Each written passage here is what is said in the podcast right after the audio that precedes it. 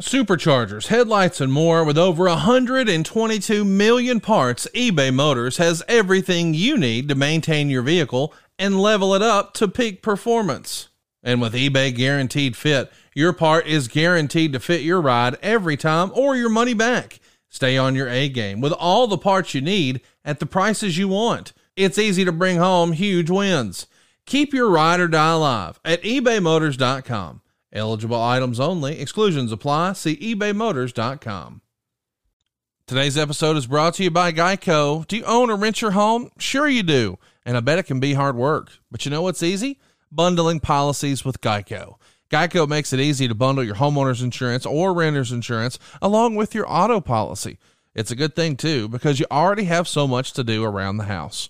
Go to geico dot com, get a quote, and see how much you could save. It's Geico easy. Visit geico dot com today. That's geico dot com.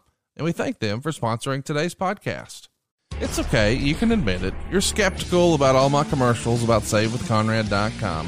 So was Nathan in Fairfield, Pennsylvania. He left us a five-star review over at conrad reviews dot com. And here's what he had to say. I've been hearing the ads for Save with Conrad on his podcast network for years, but I was skeptical about it being able to benefit me. Boy, was I wrong. The process was quick, easy, and has put my family in a better place. The service delivers all that is promised, quick and easy, as advertised. That's really what we do, Nathan, and thank you for your business. We greatly appreciate it at save with conrad dot com.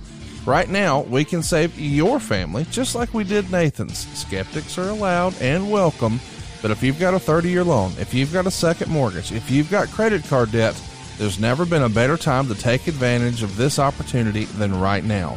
What we're talking about is saving tens of thousands of dollars from the comfort of your own home. You don't have to get dressed up in a three-piece suit for a two-hour appointment across town with a banker. Check it out right now, save with conrad dot com, and if we can't save you money, we won't waste your time. But what you're really getting is the peace of mind of knowing that you've got the best deal for your family with my family at save with conrad dot com.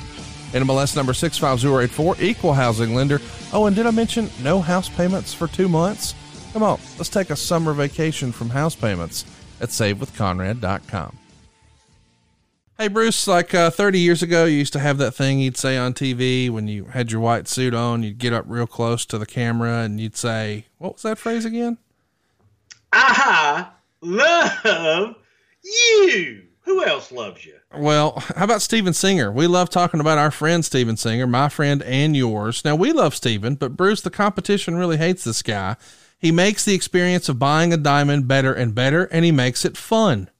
Well, he's the very first to uh, offer each and every guest the perfect prices. And Mister Perfect Price, that's right. Have you ever wondered if you're getting the best price? I mean, are you a little uncomfortable at negotiating? You don't like to haggle? Just head on to Steven Singer Jewelers. Blah, blah, blah. Easy for me to say, but you can say it. Steven Singer Jewelers, and you're guaranteed to get the perfect price. You'll never pay more than the person next to you. And uh, you want to give them a little insider tip there, Conrad? Absolutely. Most jewelers mark their merchandise way up just to mark it down to make you feel like you're getting a deal. But the person next to you might be paying less. Do you want to... an important purchase like diamond jewelry to be based on your negotiating skills? Well, that's never the case at Steven Singer, because at Steven Singer Jewelers, you're guaranteed to get the perfect price all day, every day, three hundred sixty-five days a year. Well, that's why we trust Steven Singer. He makes the experience of buying a diamond so easy, even for you. Check out Steven Singer Jewelers at the other corner of eighth and Walnut in Philly, or online at I hate Steven Singer dot com. Dot com. Steven Singer Jewelers, one place, one price. That's I hate Steven Singer dot com. Welcome to Something to Wrestle With. Something to Wrestle With. Bruce Pritchard. Bruce Pritchard. Well, you know, that's not a rib. She pooted. Let her rip. No, you haven't been. There's no box of gimmicks. Rumor and innuendo. I don't deal in rumor and innuendo. And, and was he there? I was there. Say something about. I don't give a shit. I ain't scared. I ain't scared of shit. Fuck him. Thank you, Bruce. I love you. You take the cheese. You double cheeseburger. You take the break. Double cheese. Well, you know.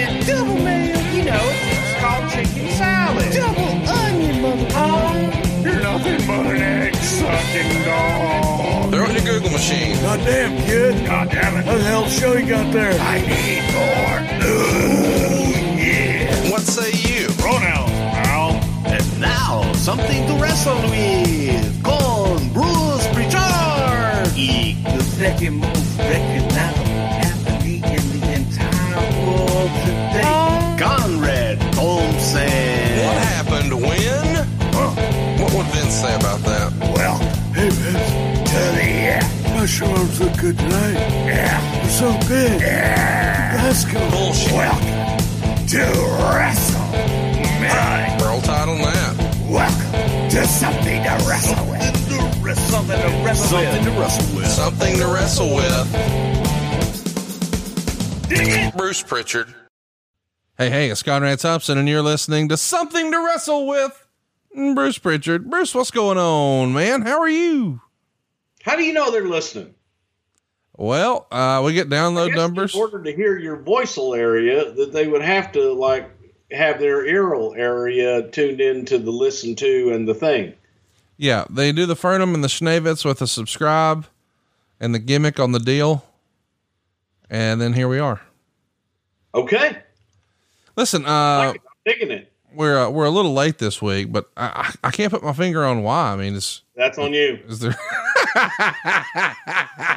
That's on you, dog. Is there, uh, is there anything interesting or, or, or fascinating happening in your life these days, Bruce? Boring as shit, man. You know, really nothing going on. Much, I, you know, I, I, I had, uh, I made myself a, a turkey wrap today. Oh, a hot turkey wrap where I actually took the turkey out of the, out of the thing and I put it in the pan and I cooked it up a little bit, got it hot.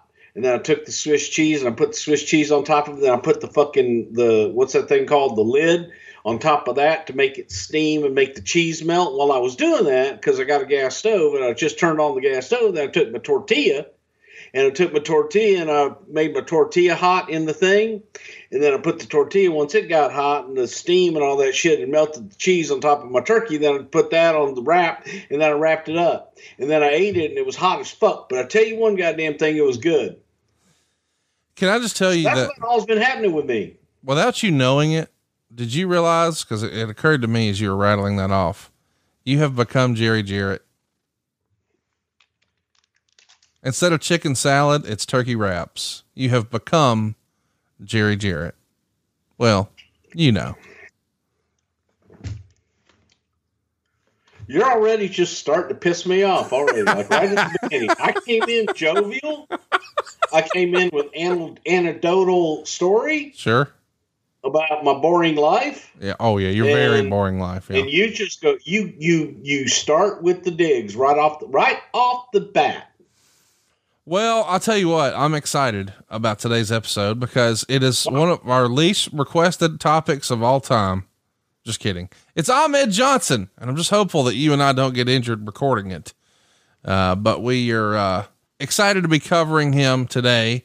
Of course, talking about the uh, Pearl River Plunge and all that that entails. Mister Tony Norris was born on June sixth, nineteen sixty-three. So as you and I are recording, he's celebrating a birthday there in Lake Alfred, Florida.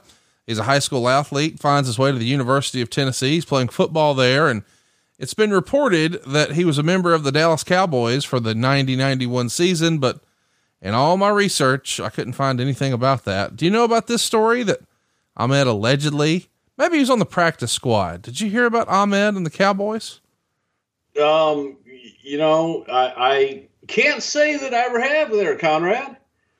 Don't know that I ever heard that one. Nobody Maybe else. There was a Tony, another Tony Norris that played football somewhere. Supposedly before joining pro wrestling, he's briefly a trainer of wild tigers, which feels like a, uh, an uncut extra or whatever from uh, the Tiger King saga last year. You heard about this? He trained wild tigers.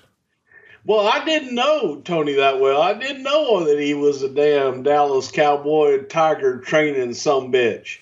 I mean, this seems a little bit like those fantastical Manny Fernandez stories, does it not? I, man, you took the words right out of my mouth. I was going to ask if he played for the Miami Dolphins at, at any point in his career. Eventually, he's trained by Scott Casey, Ivan Putski, and Skandar Akbar alongside Booker T and Stevie Ray. Of course, we know they're going to go on to be Harlem Heat. And this is all happening in Houston, Texas.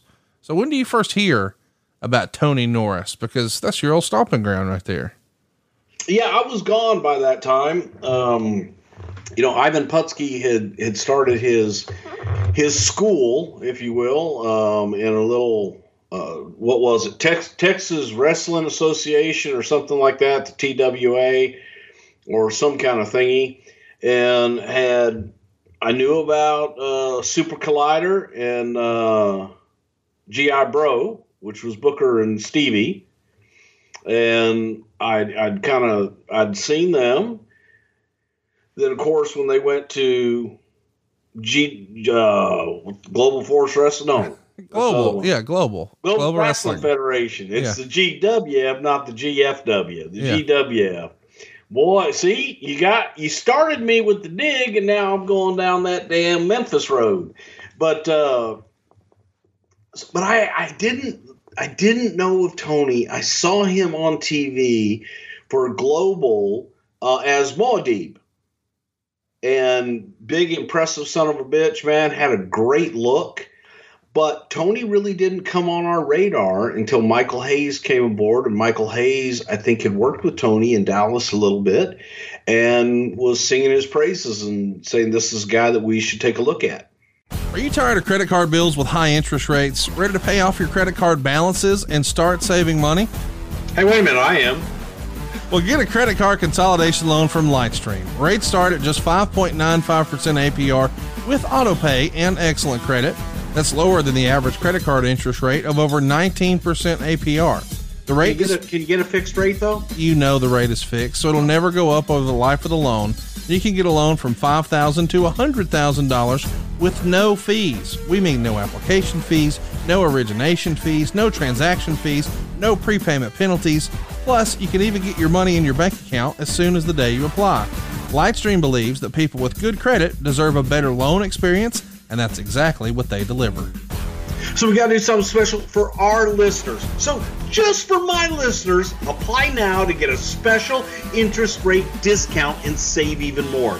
The only way to get this discount is to go to lightstream.com slash Russell. It's L-I-G-H-T-S-T-R-E-A-M dot com slash Russell. Save money now. Subject to credit approval, rates range from five point nine five percent A P R to nineteen point nine nine percent A P R and include a half a percent auto pay discount. Lowest rate requires excellent credit. Terms and conditions apply and offers are subject to change without notice. Visit lightstream.com slash wrestle for more information. That's lightstream.com forward slash wrestle. What is, uh, what is Muad'Dib? Muad'Dib? Yeah. What is a Muad'Dib? Well, I don't know. Is it, is that a profession gimmick and I'm not familiar with it? Or is it just like a dude's name or whatever? Oh, that's what he worked as in, in uh, Global. No, I got that. But I'm saying, you know, like we've heard, we've had like Isaac Yankem D D S. So we also had like a G I Bro and a Super Collider, right? So I don't think Mister Collider went to school and they took like, you know, roll call in the morning, Collider, comma, Super. Is Mister Yeah. Collider here? Yeah. Well, no, Mister Collider was Stevie Ray. Right. I'm with you, but I'm saying Muad'Dib. Muad'Dib, Muad'Dib was, I think, uh, Sabu's big brother. There we go. He wore the big fluffy pants and, and stuff like that. So here's the thing. When you see this guy, you've got to be impressed. He's what, like six two, six three, three hundred pounds, jacked. I can only imagine, you know, Vince McMahon takes one look at him. Goddamn, pal. Uh, oh, man. You know, the thing about Ahmed was Ahmed oozed charisma, right? I mean, he, he had a look, but he had a presence. When you look at a room full of people, Ahmed was going to stand out, just standing there, not doing anything because he, he had a presence. He owned the space he was within. He looks like somebody. And it was, uh, it was an impressive sight to behold. I tell you. So what's your first impression of him besides, hey, he has charisma. He's big. What'd you think of his work? Is he just understandably still figuring it out? Well, from the stuff that I saw in Global, yeah, it was it was a little rough, and he was he was new, so you looked at him and you you've got to put that barometer on it and say he still needs some time, and he's he's got to uh, he's got he's got to learn. And admittedly, everybody saw that. However, there was a ton of raw talent underneath all of that that. I think everybody agreed the potential of Ahmed was limitless. He's going to do a, a tour of Big Japan. Uh, so Big Japan Pro Wrestling was a thing back in the day. And he even winds up in Memphis working for the U S W A. Was there Little Japan? Uh, no, not that I know of. Oh, okay. I like, I know there's a New Japan, but I don't think there was an Old Japan either. Hmm. There was All Japan, but there wasn't a Some Japan. You see, it's like, yeah. It's all or nothing. And it's, and, and it's new or nothing. And it's big or nothing. But I see it what you're saying. Perhaps we should have a Little Japan and an Old right? Japan and maybe a Some Japan. But we didn't, we didn't. This is confusing. It is. Let's talk about this though. The future John Bradshaw Layfield is even going to be working with Ahmed, the U S W A. They're going to feud over the N W A North American Heavyweight title. It's an interesting time in wrestling. This is sort of predating social media and YouTube. Does he get his first big break with the World Wrestling Federation through his matches in the U S W A? Does he send in a tape? How do you recall Ahmed first getting a look? Uh, in Michael Hayes bringing him to us and, and saying, you got to take a look at this guy. He's got a ton of potential. And it, it was pretty much on Michael's recommendation to bring Ahmed in and take a look at him. So how does that work when you say, bring him in and take a look at him? We're just going to set him up and work a dark match before a Raw or something like that. Yeah. Back in the day, you, you would contact talent. You would try to look at uh, whatever tape, whatever is available on what, on talent at the time. Um, it wasn't, We didn't have a big internet thing that you could just go online and find tapes of people and find their work. So you relied on videotape. You relied on people sending you things.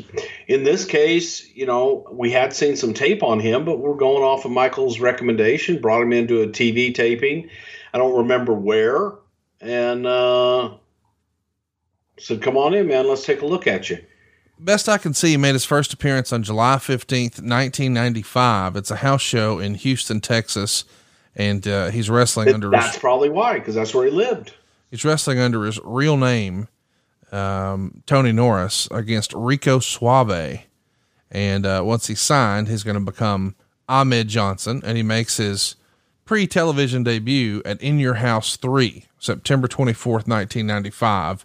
His t- televised debut is October twenty-third, ninety-five. So once he gets a look, he's moving up fairly quickly, but we'll circle back to that. First, I want to bring this up. He's done interviews where he said, when he first talked to you guys, he lied about the, his age and the miles he had on his body. Uh, at the time he would have been, I think, freshly turned thirty-two or per, yeah, thirty-two years old. Do you remember him representing himself as a younger man? The only other time I heard that story was the old boogeyman story. And that jumped off the page when I saw that maybe Ahmed had done the same stunt. No, I, I had never heard that story. Now, he might've lied to J J or somebody like that, but to my knowledge, you know, was never brought up. So we should also add context to when he's coming into the W W F. Uh, Bill Watts is here for, I guess what we could call in hindsight, a cup of coffee.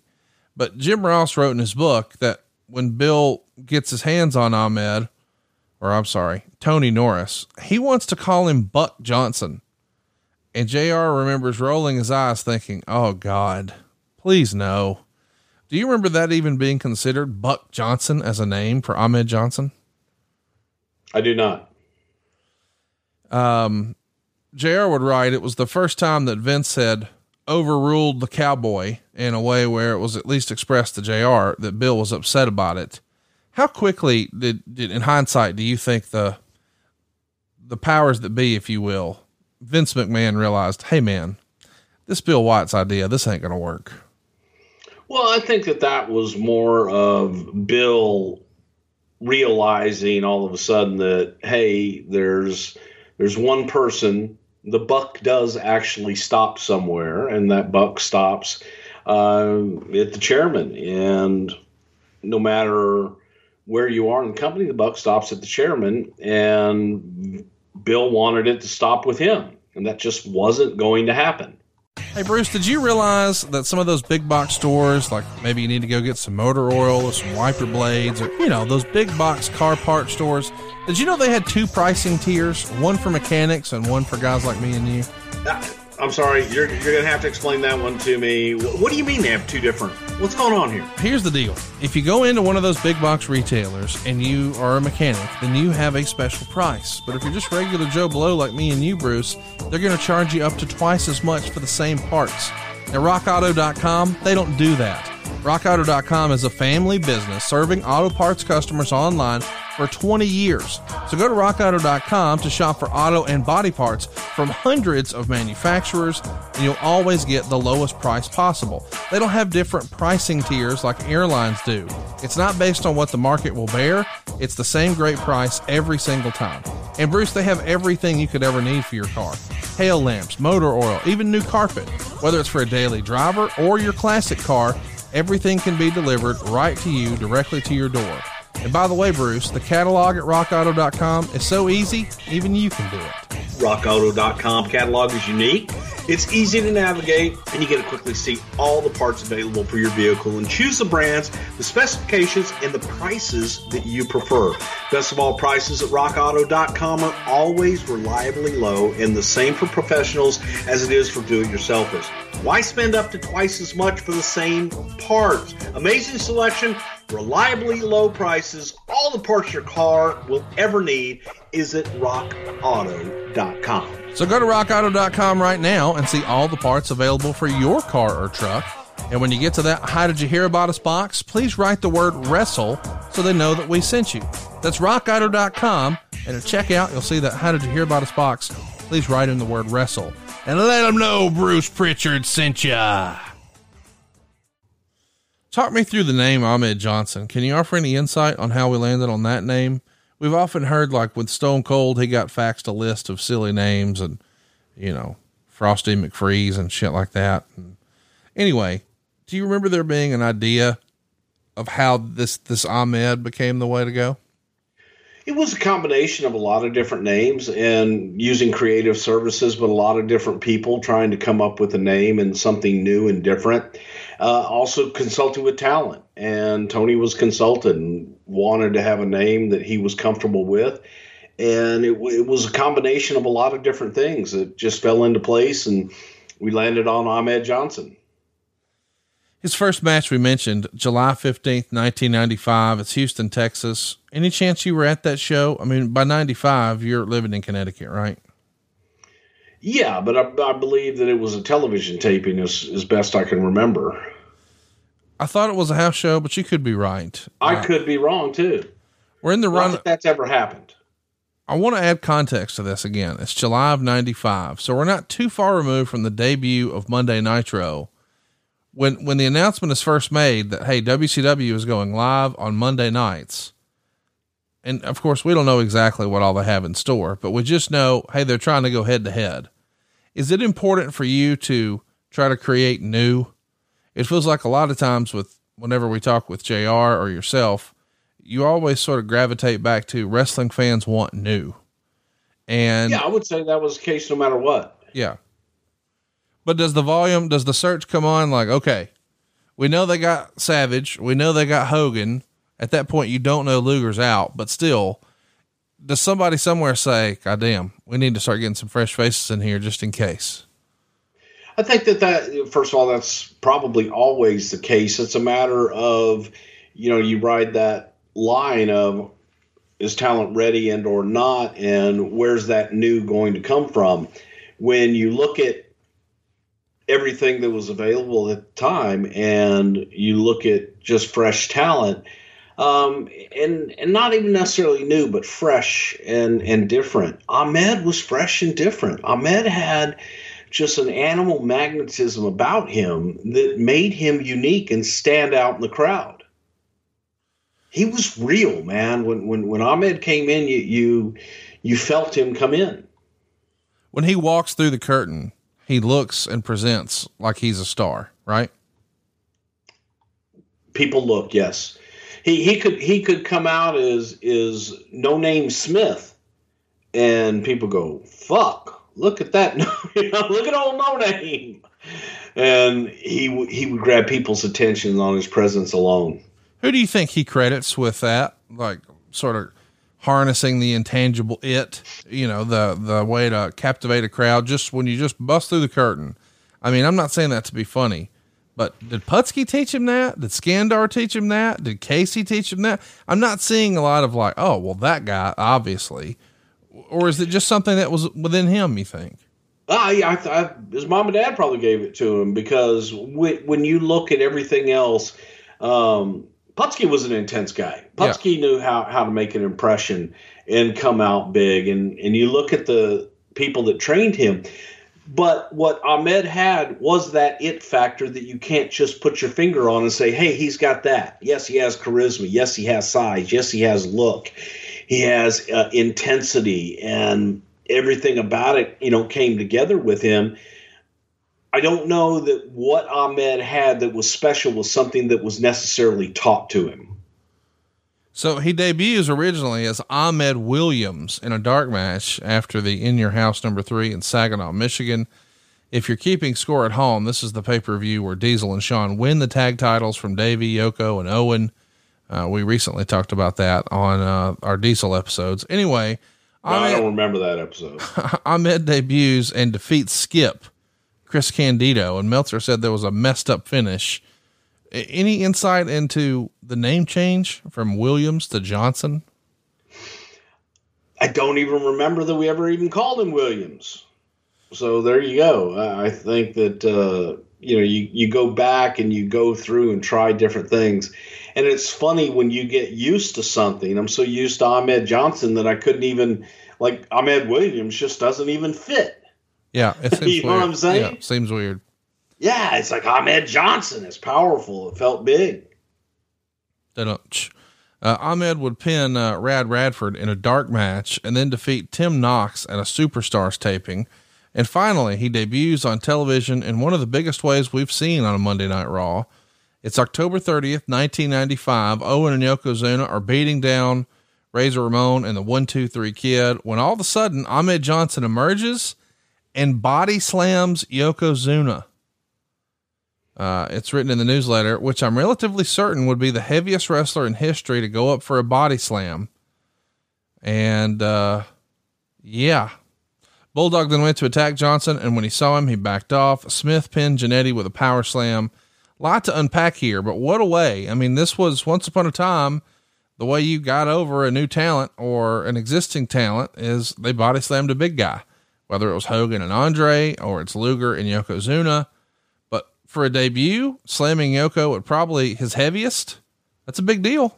Man, it was a huge deal, and part of it was, was when you looked at the immovable force and the whatever object and all that good stuff, it was impressive as hell, and the the roster looking at it, who could possibly do that? Right. It needed to be something new, something fresh. And if you want to make a big impact, that was something that Ahmed could pull off. Yoko was up for, and you know, you remember it, and people were going, who the fuck was that guy? Did you see that guy pick up that five hundred pound plus Yokozuna and slam his ass? Um, yeah, it's a hell of a way to make a first impression. Chat me up about Yoko's attitude here.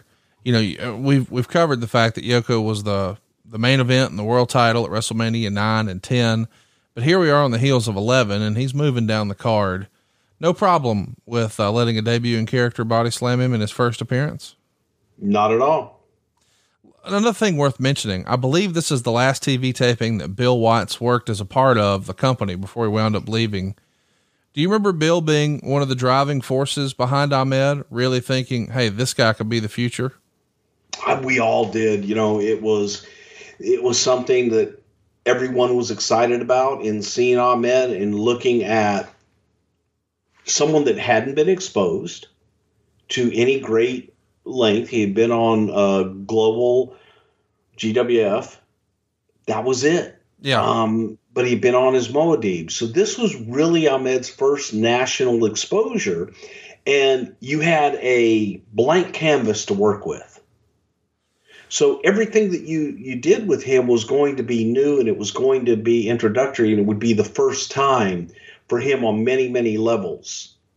That was the beauty of, of Ahmed. I think that that was something that everybody was excited about, because it wasn't taking another character and, and trying to adapt it to what we do. It was you're creating a brand new character and being able to take this animal charisma and this fucking everything that he had, and now you've got a clean slate. I'm not going very far. I'm in a rush. It's too uncomfortable. Sometimes I just forget. Don't kid yourself. There's no such thing as a good excuse for not buckling up. If you've used any of these excuses or any others, you're putting yourself at risk of injury or death. In twenty nineteen, nearly ten thousand people were unbuckled when they were killed in crashes. That's forty-three percent of people killed in motor vehicle crashes that were not wearing seatbelts. No matter what kind of vehicle you drive, wearing your seatbelt is the best defense in a crash. Even when you sit in the back seat, you still need to buckle up. That goes for when you ride in taxis or use ride-sharing services too. Law enforcement are on the lookout and writing tickets, so why take the risk? Seatbelts save lives. So do the smart thing and buckle up every trip, day or night. Click it or ticket. Paid for by N H T S A. Chat me up a little bit about, and this is going to be a bit of an awkward conversation, I'm sure, but at this point, it feels like Watts probably would have been one of the guys pushing for, hey, we need an African-American top guy.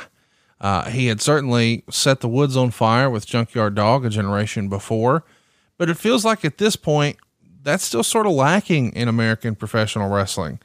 Uh, I know that W C W on the other side had tried it with Ron Simmons, and it was a great effort, and we had a lot of great matches, and it was a special moment, and it's still very important, and we value it to this day. But it didn't exactly shake out to be the top draw maybe that W C W had envisioned when they had tried this with Junkyard Dog down in Mid-South. Was that a, a conscious effort that, hey, phew, this is the guy, right? I mean, it feels like Ahmed Johnson could have been that guy. Uh, yeah, Ahmed could have been green. He probably would have been that guy. He, he just, again, when there's, you take Sid, for example.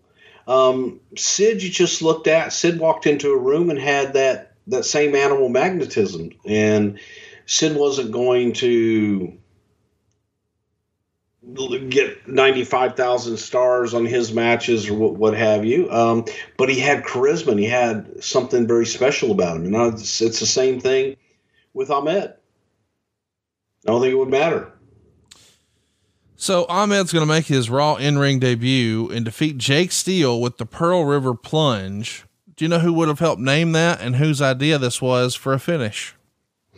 The the Pearl River, uh, I believe, was something that, you know, in discussions with Ahmed back and forth, and I do believe that Bill Watts was involved in this, was was just something in, in telling his story. And believe it or not, you know, Roots was was one of the, I guess, resources used that Ahmed was very passionate about. And it all just came up. Where's it going to come from? Pearl River, Mississippi. And that's why we came up with the Pearl River Plunge. I don't know if it was Watts that named it or Michael Hayes, but I, it was, it, it's, you take it, you take this fucking sit out power bomb that he does and you give it his own name so that it, it is identifiable with Ahmed. Let's, uh, let's keep it rolling here and let's talk about Shawn Michaels. Let's remember that he is one of the top guys in the promotion. He's fresh off of a world title match at WrestleMania eleven. We know he's going to be crowned the new champ at WrestleMania twelve. And almost right away, you see Shawn Michaels doing a promo where he's talking about tagging with Ahmed Johnson at Survivor Series. I mean, this has to be one of the strongest debuts in company history. He debuts, and the first time we see him, he's body slamming Yokozuna. And now the heir apparent to the world title is talking about tagging with him at the Survivor Series. Vince just sees money with this guy. Does he not?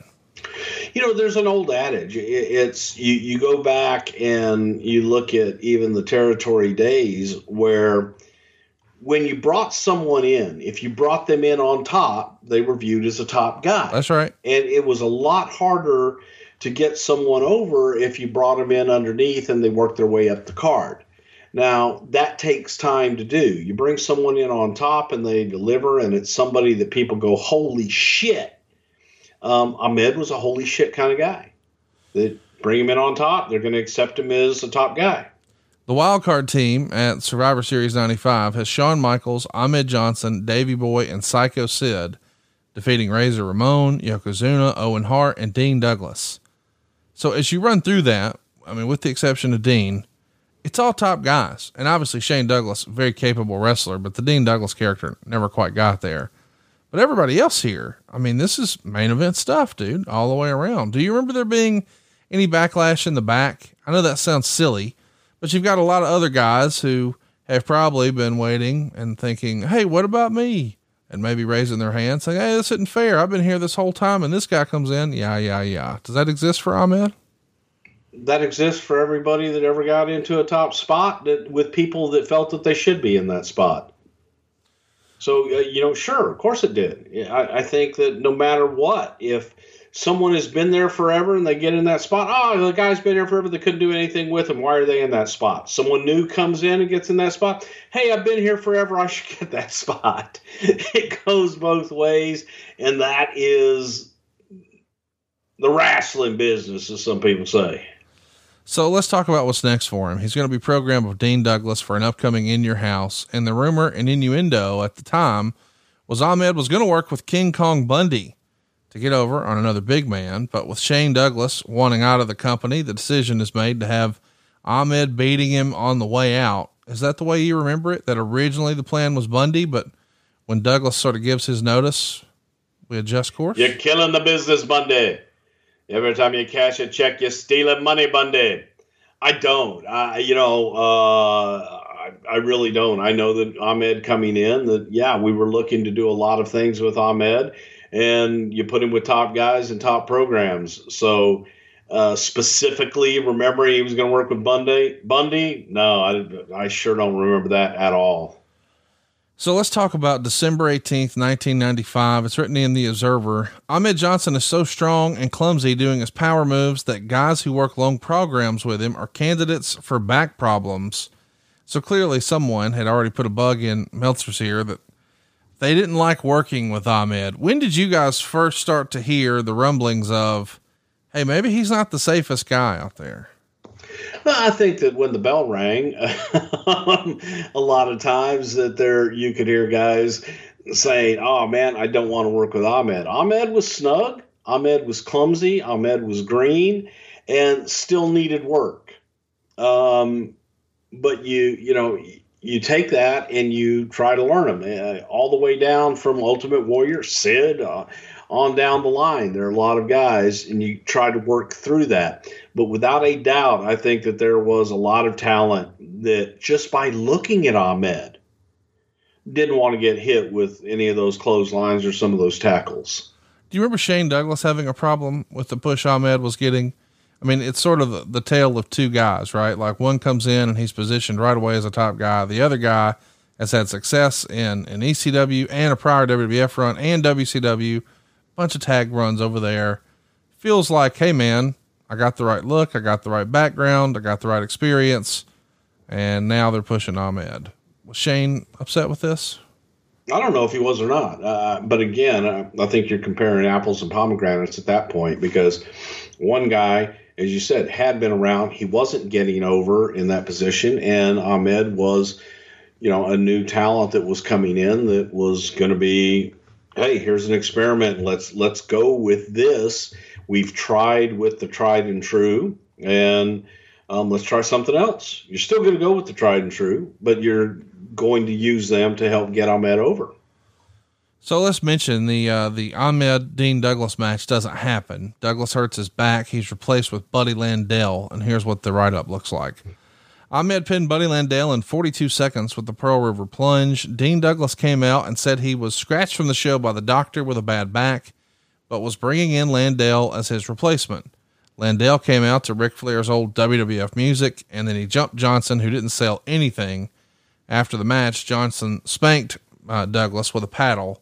Lawler then interviewed Johnson, and when Jarrett came back, he uh, he broke a plaque over Johnson's head. Jarrett hit him several times with brutal chair shots, and the two brawled to the back. Johnson didn't seem to know what to do because the brawl looked pretty bad.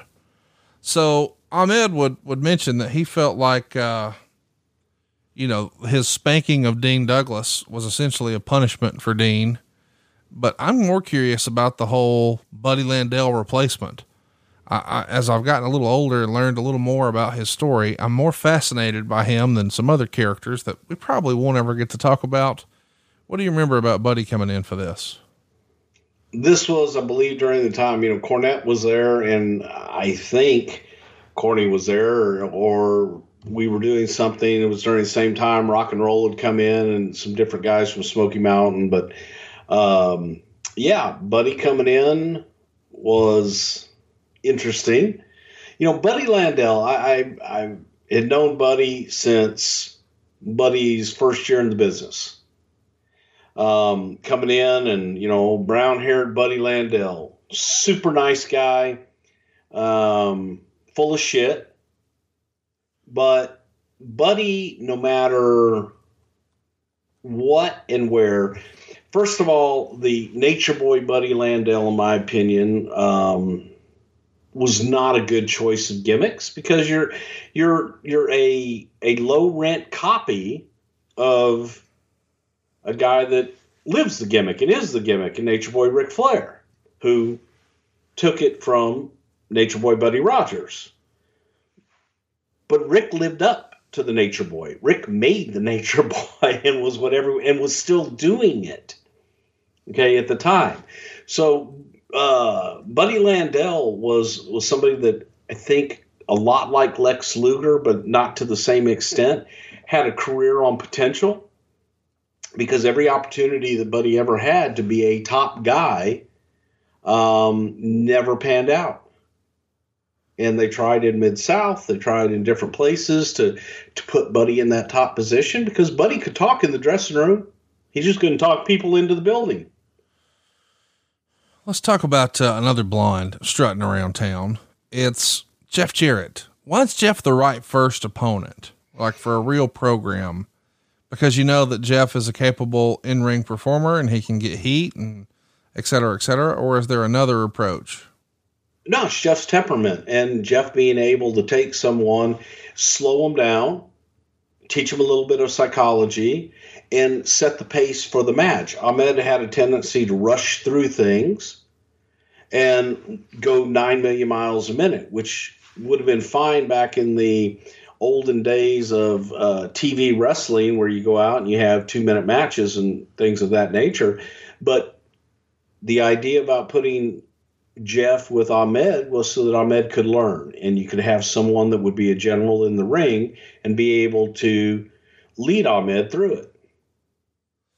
Let's, uh, let's mention that before ninety-five is over, Ahmed's going to win the U S W A title from Jerry Lawler and then drop it to Jeff Jarrett. Obviously there's a, a big working relationship here with U S W A and the W W F, but by Rumble ninety-six, we've got Ahmed taking part in his first singles pay-per-view match. And it's of course against Jeff Jarrett. Uh, they go six minutes and forty seconds. Ahmed wins by D Q. But Meltzer would be pretty critical of his in-ring work. He says, Johnson is really green. The transitions from spot to spot were weak. Jarrett tried to carry it, but it's hard when nobody buys Johnson being in trouble because he's so physically impressive and doesn't know how to sell to overcome the impressive size. After a sidewalk slam, Johnson did a dive over the top rope and crashed into the guardrail in the process. Johnson then did a full somersault splash off the top and missed, selling the knee. Jarrett used the figure four, but Johnson reversed it. He tried it a second time, but Johnson kicked him out of the ring. Jarrett came in with a guitar and came off the top rope, smashing it on Johnson's head for the D Q, and the guitar shot sounded great. Johnson kneeled over from the shot, but recovered before Jarrett was back in the dressing room, and he got up and ran after him, but never caught him. So, star and a quarter, but it is interesting to see sort of Meltzer's opinion here that hey, nobody's buying that he's in danger because he looks so great physically. And of course he's saying that, well, he probably doesn't really know how to sell yet either. Is that a fair assessment that he's such a well, jack dude? It's hard to, it's hard to believe that he's getting beat up. Well, I mean, again, it, he did look great, and he did look like it was hard to beat him up, and he did look like somebody that was very difficult to get any heat on. But a lot of that comes back to time, timing, and learning. So we knew what we had. We knew that we had someone green, and we knew someone, we knew we had someone that needed development. So this was, you know, a time where it's like, okay, he's going to have to slow down. Each and every night was a learning experience for him. And each and every night you had to just, okay, we're going to work on this tonight. We're going to work on this tomorrow night. We're going to work on this next week, and continue to let him grow if he had the capability to grow. Bruce, did you know that eighty-five percent of people who play daily fantasy sports lose? And is that really that surprising? The game is rigged against you. You're playing against thousands of other lineups, not to mention the experts who have more tools and more time. You don't stand a chance. Well, I need to introduce you to Stat Hero. It's the first ever daily fantasy sportsbook that puts the player in control and winning within reach. Here's how it works. Stat Hero shows you their lineups and dares you to beat them. It's you versus the house in a head-to-head fantasy matchup. You name your stakes, winner take all. You have the advantage. Stat Hero is showing you their lineups ahead of time. No one else does that. I got to tell you, this has been my experience. I uh, I enjoy my fair share of daily fantasy, and Stat Hero to the rescue, man. I feel like I'm in total control, and you will too. Stat Hero in daily fantasy is the way that daily fantasy is meant to be. One-on-one. Play Stat Hero now and change the odds. Well, go to stathero.com slash Russell. Sign up for free, and right now you can get three times back on your first play. They're giving you a three hundred percent match. That's unheard of. Go to stathero.com slash Russell. Stathero.com slash Russell. Restrictions apply. See stathero dot com for details. What do you think of him taking these chances? You know, doing the dive and crashing into the guardrail, the somersault splash. That's a big fella to be doing all of this. It feels like somebody in the back would have been saying, whoa, whoa, whoa, big fella. Yeah, I'm not, I'm, I'm one of those people that's not real crazy about that. Uh, especially, I'm not sure that Ahmed had a lot of experience doing those things and just figured, well, hell, I can do it. Let me go do it. um, not necessarily knowing how to do it. So again, man, it's like you see that and your mind tries to compute it and go, well, hell, maybe that doesn't fit. It doesn't feel right. And, um, it didn't. And then Ahmed crashed and burned where it looked like it should have killed him, but it didn't. Didn't know how to sell that either. Let's mention, um, he's got a match scheduled for In Your House in the Louisville Gardens. He's supposed to wrestle Jeff Jarrett, but Jarrett gets hurt the night before in a match against Ahmed for the U S W A, where he did the dive and his back locked up and he couldn't continue. Is this a worry when you've got sort of cross promotional things going on that guys could get hurt? I mean, now you can't deliver on a pay-per-view match, and it's essentially because you were trying to help a guy and do a favor, right? From day one, I, I think that's something that has always been a concern. That's, again, you, you invest in talent and then you loan them out to someone else. You don't have the same rings. You don't have the same equipment. You don't necessarily know who they're working with a lot of times. This case, not the case, but it's still, it's, it's dangerous. And if, uh, horrible, horrible to say, but if, if someone is going to get injured, at least get injured on your time in some place where you hopefully can do everything you can to prevent that in advance. And in independence and, and outside of our jurisdiction, that's difficult to do. So let's talk a little bit about uh, what's next for him. WrestleMania twelve, I guess we should mention there was a dark match where Ahmed beat Isaac Yankem, whatever. Uh, but WrestleMania twelve, we recently covered, was Ahmed teaming with uh, Yoko and Jake Roberts. And the immediate pullback on the push for Ahmed seems to be noticeable here. I mean, I know it's all decent talent. I mean, Jake was once a top guy. Clearly, so was Yoko. Uh, Vader has been near the top of the cards. So have Owen and Davey. But when it feels like, man, we're slamming Yoko, we're working with Jarrett, uh, Shawn Michaels is name dropping us in promos. It feels like, hey man, we're on track for the I C or, or we're going to be challenging for the world title soon, but he's in a six man. Is this simply because we don't think he has the in-ring uh, skills yet? And we love his charisma, but we need him to get more familiar and more comfortable and get some more ring time. Or hey, go ahead, go ahead, finish. No, I was going to say, or is it more of a, hey man, you know, we've already got our story sort of laid out for WrestleMania. We're going to get him on the card here, get him featured, get him a payday. And then we've got plans on the other side. Yeah. Go back and look at WrestleMania twelve. The, the card was stacked, and to be on it is a big, big moment in and of itself. So to be on it, be featured with the top guys that he was in there with, I think is good. He didn't have a program at the time, and still, yes, you need ring time and you need to build and you need to continue to do all this. Even when you bring them in on top, you still have to build them. Let's talk about, uh, by the way, if you want to hear more about that match, we just covered WrestleMania twelve. Um, but I think you would say, and then the bell rang. Uh, but check it out in the archives. Uh, Ahmed starts working with uh, Davey Boy Smith, and they're doing arm wrestling segments on T V and the house shows. And this is a little old school, but it was still working. I mean, you guys were doing this as late as ninety-seven on a regular basis. What do you remember about sort of the dying days of the arm wrestling challenges on house shows? Well, you know, I'm, I think that it's still a viable contest, for God's sakes. You know, there, there are, going E S P N, there's a lot of shows on arm wrestling and everything. Whenever you have two big, strong bastards like that, that look the way they do, um, that's one of the questions. You know, it's like the, the, the old deal of whenever you'd see somebody and you see a big guy, it's like, oh, hey, yeah, man, how much you bench? And it's like, I can beat you in arm wrestling. Um, it's as caveman and basic as it gets that people can understand who's going to win in arm wrestling. And it's a way to do a different type of contest that'll get you into something else. Let's, uh, let's talk about, besides these arm wrestling uh, matches, what's next? Of course, it's the Omaha In Your House we recently covered. Good friends, better enemies. Ahmed opens the show tagging with Jake in a losing effort to Davey Boy and Owen Hart. It's important to note that as of this point, Ahmed Johnson has yet to be pinned. Is that a conscious effort? Hey, we're not going to beat him. I, you know, I believe it was, and it was something that it's had to be special, and we were looking for the right time and the right place and the right opponent to do that.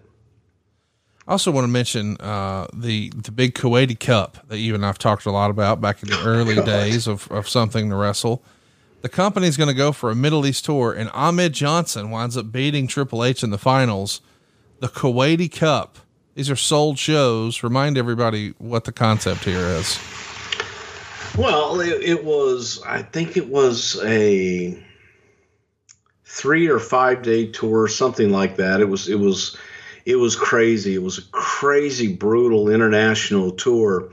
Um, but it was a sold show, and they wanted to do a, a champion of the region. So it was hence born the Kuwaiti Cup. And this was an opportunity uh, to have Ahmed, you know, win a prestigious championship without winning one of the prestigious championships just yet. So he could make claim to being the first ever Kuwaiti Cup champion. This Mother's Day and Father's Day, look no further for the perfect gift than paint your life dot com. It's worked for me every time. And when I say every time, I mean it. I've used paint your life dot com to bring tears to the eyes of my mom, my dad, even my father-in-law. And right now I'm ordering one for my mother-in-law, all from paint your life dot com. My mother-in-law's life is her dog, Missy.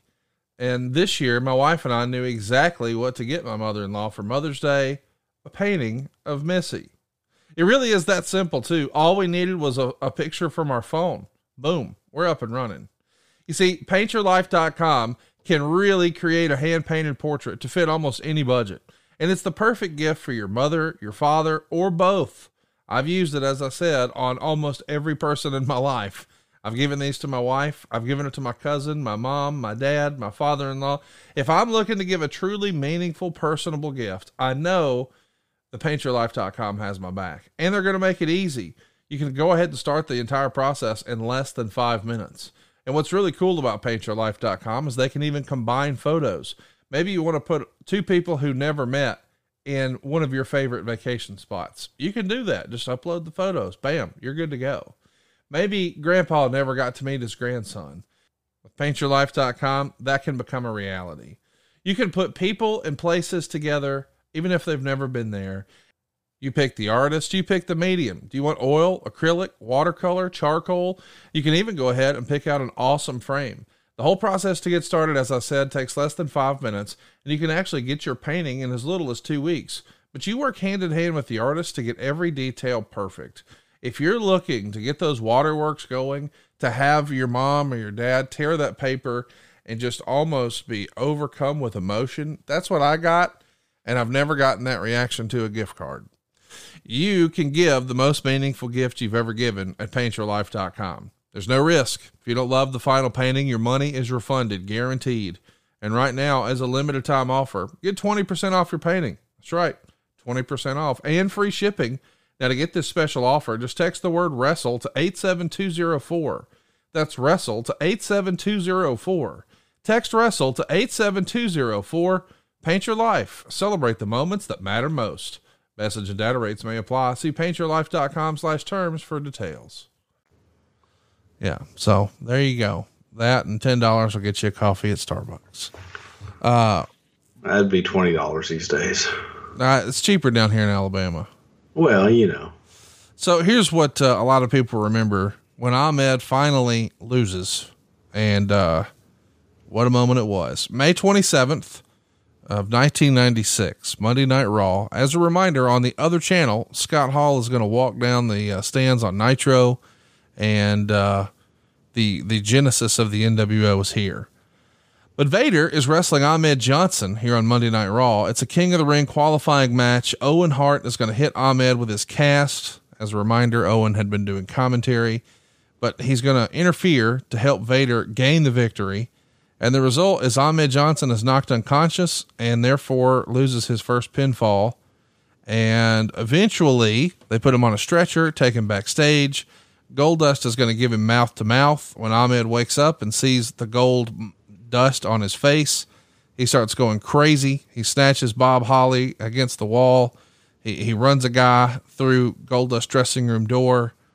This is a big time angle and probably the biggest piece of business Ahmed has had in his wrestling career yet. I mean, he's the final segment on Raw. This is a cool moment for him, is it not? Yeah, it was really the first, when you look at, you know, a big singles opportunity. Um, this was a big opportunity for Ahmed, and Goldust was red hot at the time. So to be able to put those two together, and it was uh, also someone that I think in Dustin that could teach and be able, same thing.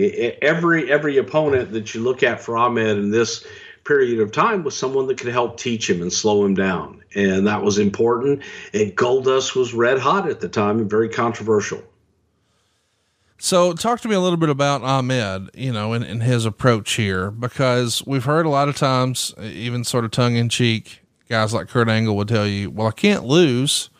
So Ahmed's finally going to lose, uh, although it is with a screw job.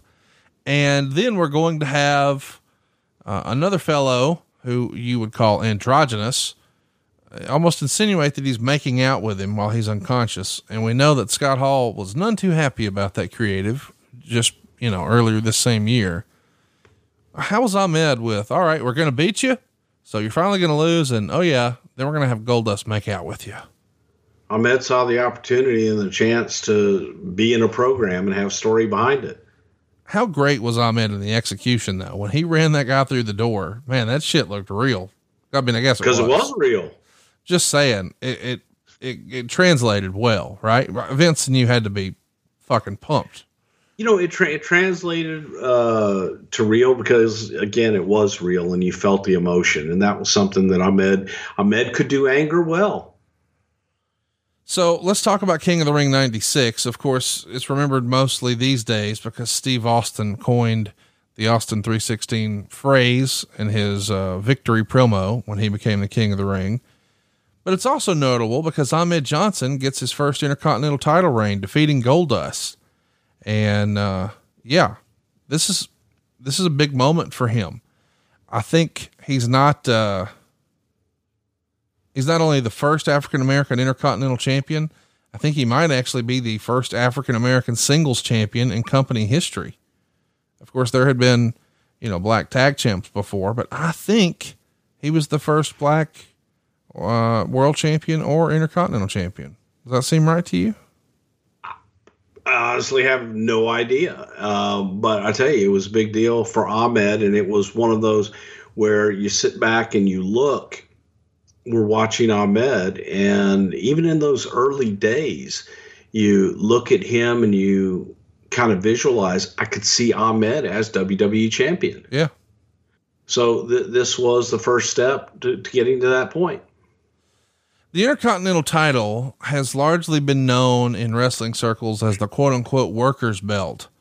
So, you know, guys like Randy Savage or Mister Perfect or Bret Hart or Owen Honky Hart. Tonk Man. There you go. Greatest Intercontinental champion of all time, baby. Is there a concern that perhaps we've put the belt on a guy now who we're not sure could go pull off a twenty minute match? Or do we just think, ah, oh, you're putting too much thinking into that, Conrad. He's an attraction and he's going to get wins and sell tickets. Again, I don't know that anybody within the the business that's actually in the business would refer to the Intercontinental Championship as the workers' title. Again, Honky Tonk Man was the greatest Intercontinental Champion of all time, Honky being one of the best workers in the business. And it was, you know, a championship, and I think that it was the right stepping stone for Ahmed at the time. Um, well, here's what I'm trying to drive at, I guess. Back when you had Hulk Hogan and the Ultimate Warrior and, and big old dudes, who maybe when didn't Ultimate have Warrior was Intercontinental champion. Hulk Hogan was not. I'm trying to say a sentence here. If I could just finish one goddamn sentence, that'd be good. Back I when know. We'll ba- finish it then.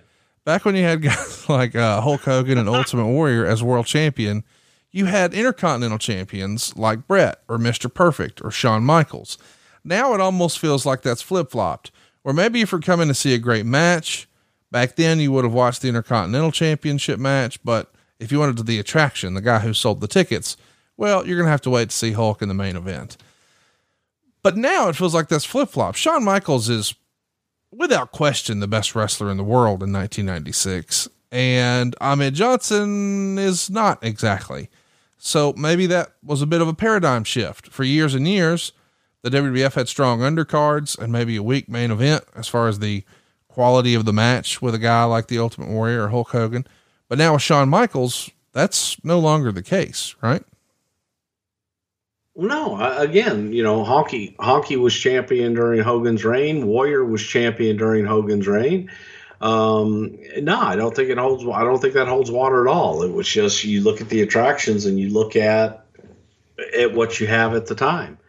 Talk to me a little bit about the, uh, the six man that you had planned for International Incident. It's supposed to be the Ultimate Warrior, Shawn Michaels, and Ahmed Johnson. And there's promos out there of those three together talking about, oh, God, take- that's had to be, I, I would like to see that. Talking about taking on Vader, Owen Hart, and Davey Boy. But of course we all recall Warrior either quits or is fired, whoever you believe. Uh, and the team is instead joined by Sid. So now it's Shawn, Sid, and Ahmed. Do you think the appeal of Ahmed gets lost a little bit when you have a guy like Sid towering over him and just as jacked? Um, I don't, I don't know if it takes away from him, but it does put a spotlight on him. That right. Spotlight spreads at that point. Oh, hey, real quick. I wanted to tell you what Matthew in Pennsylvania wrote. I had a great experience at save with conrad dot com. I worked with Derek and he quickly answered any questions I had. Being able to text him directly made things so much easier than having to wait on phone calls or schedule meetings at the bank. Being able to do everything from home was extremely convenient. I was in a tough spot with the pandemic going on, but it looks like everything is going to work out for me just in time. I would definitely recommend Conrad and his team to anyone looking for mortgage help. How can we help you? You don't need perfect credit. You don't need money out of your pocket, but you do need ten minutes at save with conrad dot com. N M L S number six five zero eight four, equal housing lender. We're licensed in more than forty states, and you even get to skip your next two house payments at save with conrad dot com. Let's uh, let's talk about the match. They go twenty-four minutes and thirty-two seconds. The bad guys get the win. Meltzer would say overall a very good main event as expected. Michaels carrying the match for his side. Johnson tagged in and threw three dangerous back suplexes on Hart, whose landings didn't look too pretty, and he appeared to have hurt his elbow and shoulder legitimately. He used the Pearl River plunge on Smith, but Vader made the save. Uh, I should, I guess we should mention, um, there's a, a weird spot where a fan hops the rail and makes it all the way to the ring apron. And at that point, both Ahmed and Davey Boy seemed to notice him, and Ahmed blocks him first. And the fan took one look at Johnson and voluntarily jumped off the apron into the police, and, uh, a big pop from the crowd. Kind of a cool moment in the match here where they want to get involved in the match, and then they come face to face with Ahmed and just rethink all that shit a little bit. If you had that choice, I jumped down to a big sweaty Ahmed Johnson, who's like in the middle of a match and just ready to go, and he's coming for you, or the arms of the policeman, where all they're going to do is handcuff you and take you away. What's your choice?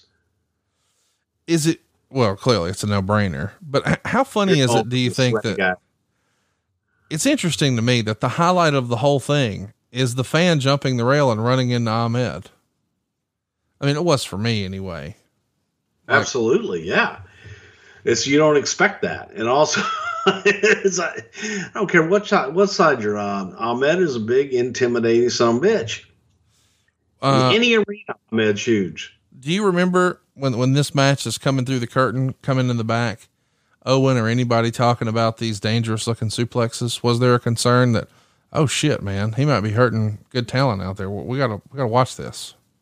I think that, you know, when when it got to the point of him actually hurting people, yeah, you know, it's it's like you've got to be careful. You've got to know what the hell you're doing, or don't do it.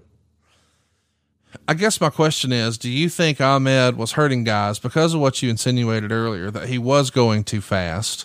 Does he not really know his own strength, or is he just legitimately green, or a combination of all three?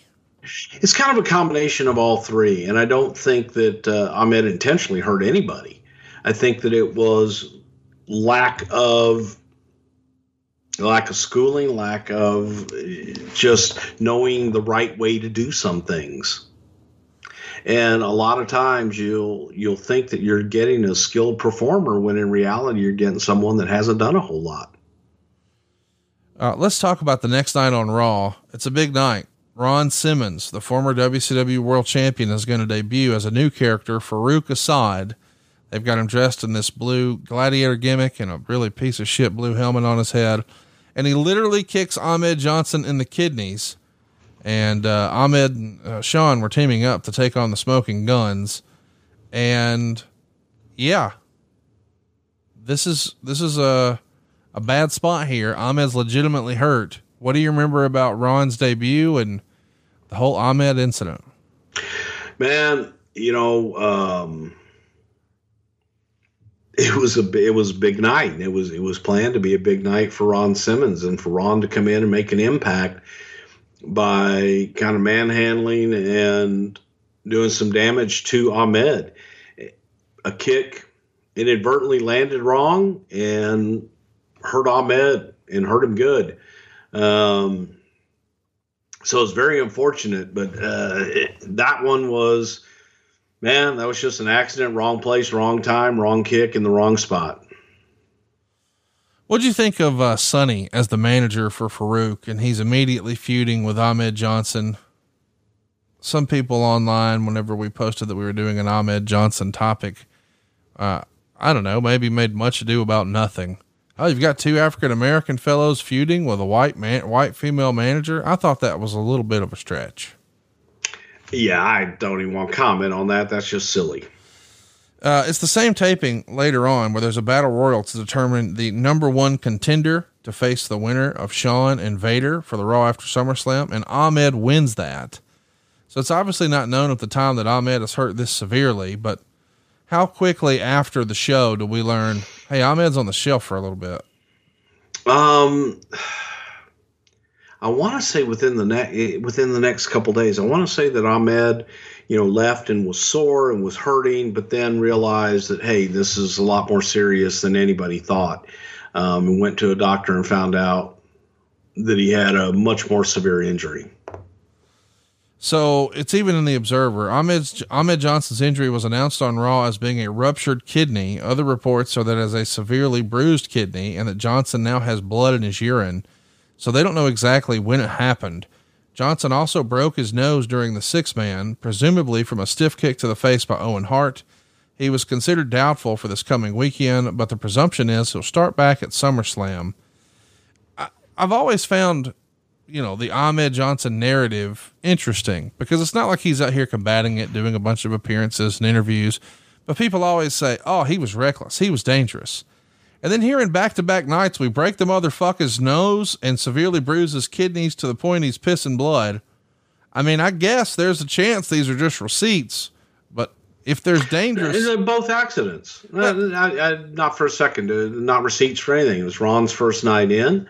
It was an mistimed, ill-placed kick, and on Owen, the same thing. It's just weird though, because when people talk about Owen Hart and Ron Simmons, they never talk about them in the vein of, well, these guys were dangerous, you know, they hurt a lot of guys. But Ahmed Johnson, for some reason, gets that treatment. Why do you think that is? Because he hurt a lot of guys. Okay. Well, he got hurt too by those two guys. He undergoes surgery. Kevin Kelly interviews him. He's on T V before the surgery. And uh, in the interview, Ahmed states he doesn't know if he'll ever be able to physically uh, defend the Intercontinental title. Um, interesting comment from a quote unquote babyface. Usually they're, I'm going to be right back out there, daddy, and all that shit. Uh, is this Ahmed just freestyling, or was that the plan where you're wanting to tease? No, no. Really? You know, that it's, it's one of those injuries that it's internal and time. Some people heal quicker than others. And this was one of those situations that nobody could give you a prognosis of, okay, he'll be better in two weeks or he'll be better in three weeks. It was, we got to wait and see how he heals up. It actually winds up being that way. He's in and out of the hospital multiple times due to complications from the surgery. Uh, there's rumors that, hey, this could be a legitimate career ending injury. They even give periodic updates on his condition. And, uh, he makes an appearance on Livewire, which we got to do a show on one day. Uh, we don't see him again until In Your House Buried Alive, which is in October. And he attacks Farouk backstage with a two by four, causing him to miss his Intercontinental title match against Marco Mero. Uh, the reason, of course, is Farouk has a hamstring injury. Whew, the injury bug has bit you guys in a big way here in the fall of ninety-six, has it not? Yeah, it usually does. You know, it comes and it kind of spreads around like a virus of sorts. Uh, Gorilla Monsoon is going to suspend Ahmed after the attack, which is just a cover to give him more time to heal. In the meantime, though, Farouk forms the Nation of Domination, and Ahmed Johnson comes back on November eighteenth to clean house again with a two by four, uh, at the In Your House, uh, My Time pay-per-view, which is, uh, December or It's Time, not My Time, uh, December of ninety-six. Vince McMahon conducts an in-ring interview with Ahmed, announcing that Ahmed is going to wrestle Farouk at the Royal Rumble. And Ahmed in the interview talks about how his injury made him lose his girlfriend, his car, and his house. And all he has now is the fans. Farouk comes out and calls uh, Ahmed Johnson Uncle Tom. And he says he'll finish Ahmed Johnson off at the Royal Rumble. Boy, if this isn't the beginning of the Attitude Era, it ain't far away, is it? Yeah, no, it was uh, definitely the beginning. And, and some of the stuff, you know, he lost his girlfriend, his car, and his house. It's kind of... Uh, Sounds like a country I, song. Yeah, and, and my dog got sick, by yeah, God. Yeah. Uh, It, it could definitely, definitely be that way. But, but sometimes I think that Ahmed's psychology was a little amiss. So chat me up about the creative here with, with him coming out and listing off all those things that this injury cost him. And then Farouk th- calling him that. Is this something y'all run past anybody? No. Or are they just freestyling? No, this is guys going out and cutting their own promos. Um, listen, I know you don't give a shit about the P W I five hundred, but back in the day, the Meltzer, not the Meltzer, but the After magazines, people got excited about that particular issue. And Ahmed Johnson was ranked number five in the world for nineteen ninety-six. He's the fifth best wrestler in the world. We waited for them P W I five hundreds to come out all the time. We're like, oh shit, man. Uh, damn, I was number eight. I think I should have been six. Yeah. What the fuck? Ahmed Johnson at number five, though. He's the fifth best wrestler in the world, Bruce. Yes. Who's arguing it? Now, speaking of awards, four hundred or what? I, I don't get it. We should mention he won the worst. That's like being in, in the, in, in the Wrestling Observer, whatever. I'm glad you brought that up. Uh, the Observer readers voted him worst on interviews. Do you think Ahmed Johnson deserved that? Was he the worst on interviews? Hmm. Do you have a favorite Ahmed Johnson interview? Do I have a favorite Ahmed uh, interview? No, I don't. Did when you, they were over? Huh? When they were over? Uh, Ahmed rushed his interviews like he did his matches. So it was, he would get all excited and just go so fast you couldn't understand anything he said. It's like Warrior. You, you couldn't, uh, they're mumbling and talking about shit. You have no idea what the hell they're talking about. Yeah. It's, uh, it's pretty bad. There was a video game that came out around this time on PlayStation, and, uh, you would get like a, a video of the guy cutting a promo before the game actually started. Like if you picked him or whatever, and dude, it's hard to make out anything he was saying. He was so excited. And there was a lot of intensity there, but it was Ultimate Warrior-esque. You had no idea what in the world he was talking about. Shotgun Saturday Night debuts on January fourth from the Mirage nightclub in New York. And besides Marlena flashing Bob Backlund, the most memorable moment is Ahmed Johnson hitting D'Lo Brown with the Pearl River plunge on a car. Talk me through this. What do you remember about this spot? It was, you know, it was our first uh, Shotgun Saturday Night. We were live, live.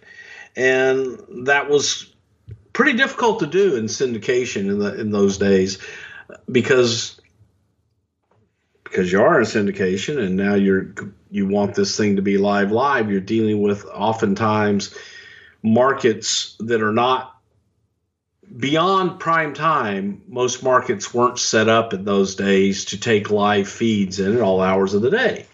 So it was a little difficult, but we really wanted to make an impact with this live Shotgun Saturday Night, and you're in New York City. Um, man, let's do some wild and crazy stuff. So we wanted to do some Wild West stuff, which ended up with D'Lo getting a uh, Pearl River plunge on top of a car. It's like, let's take it to the streets. Let's go on out. Let's have some fun. Uh, that was the same one where we chased Corny out in his underwear and everything too, right? All right, Bruce, it's time to talk about something you and I both love talking about, and that's our pets. We've debated this for a long time, but I think it's clear now that Ginger is the official dog of Something to Wrestle. That's been well established.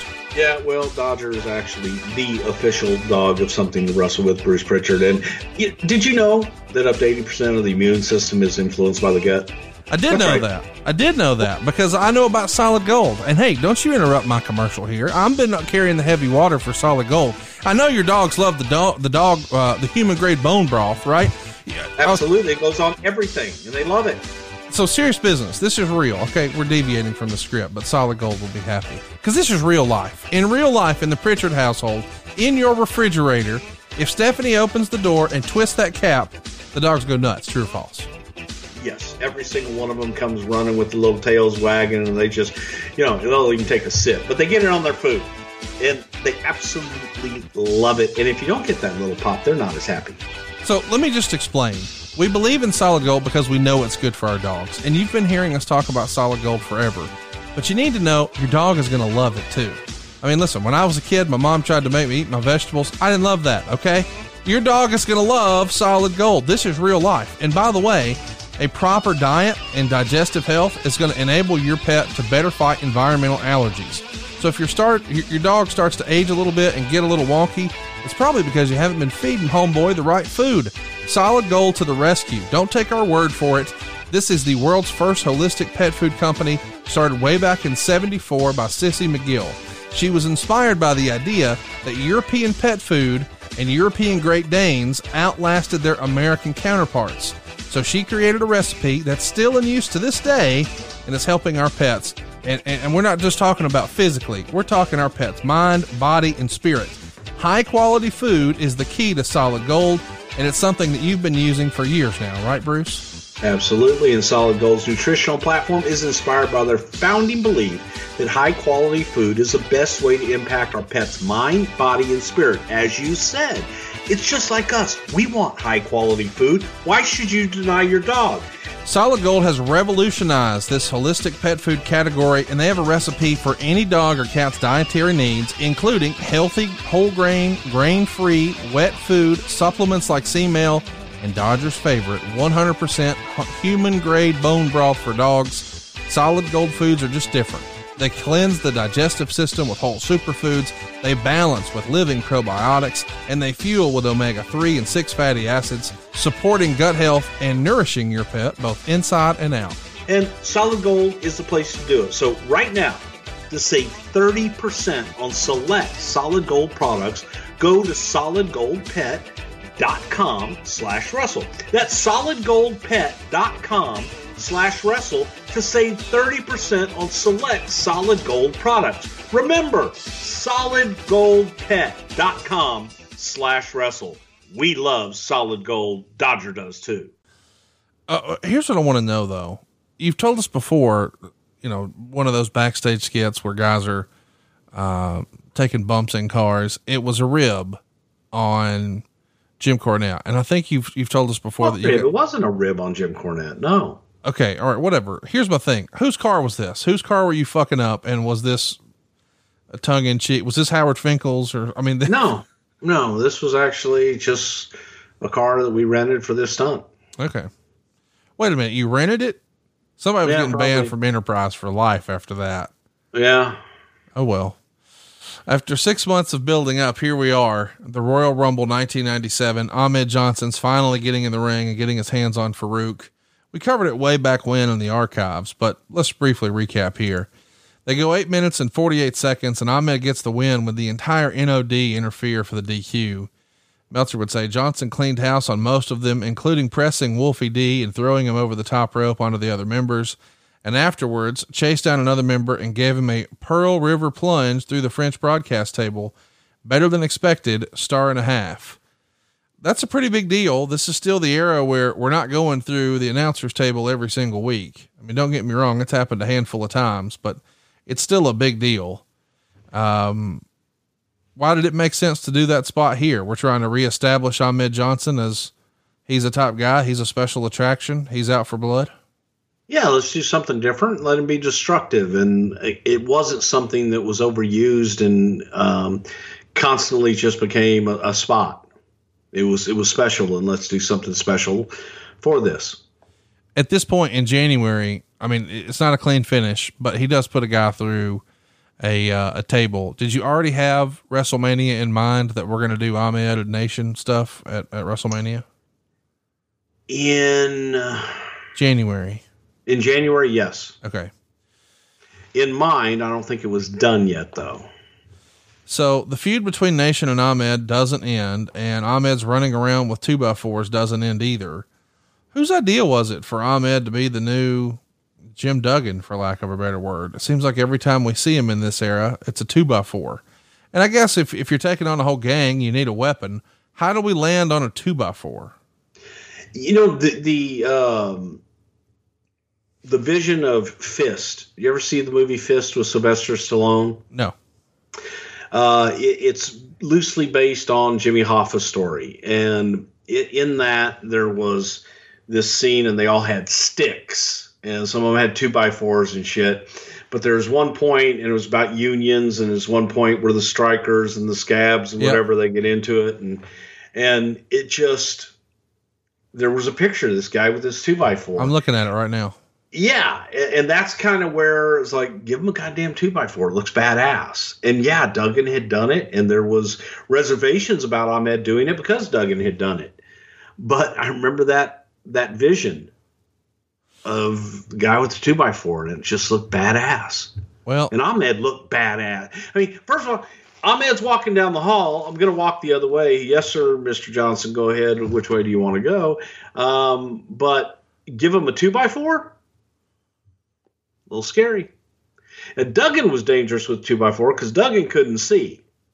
And trust me, I've been hit with that two by four many times. And bless his heart, I love Jim to death.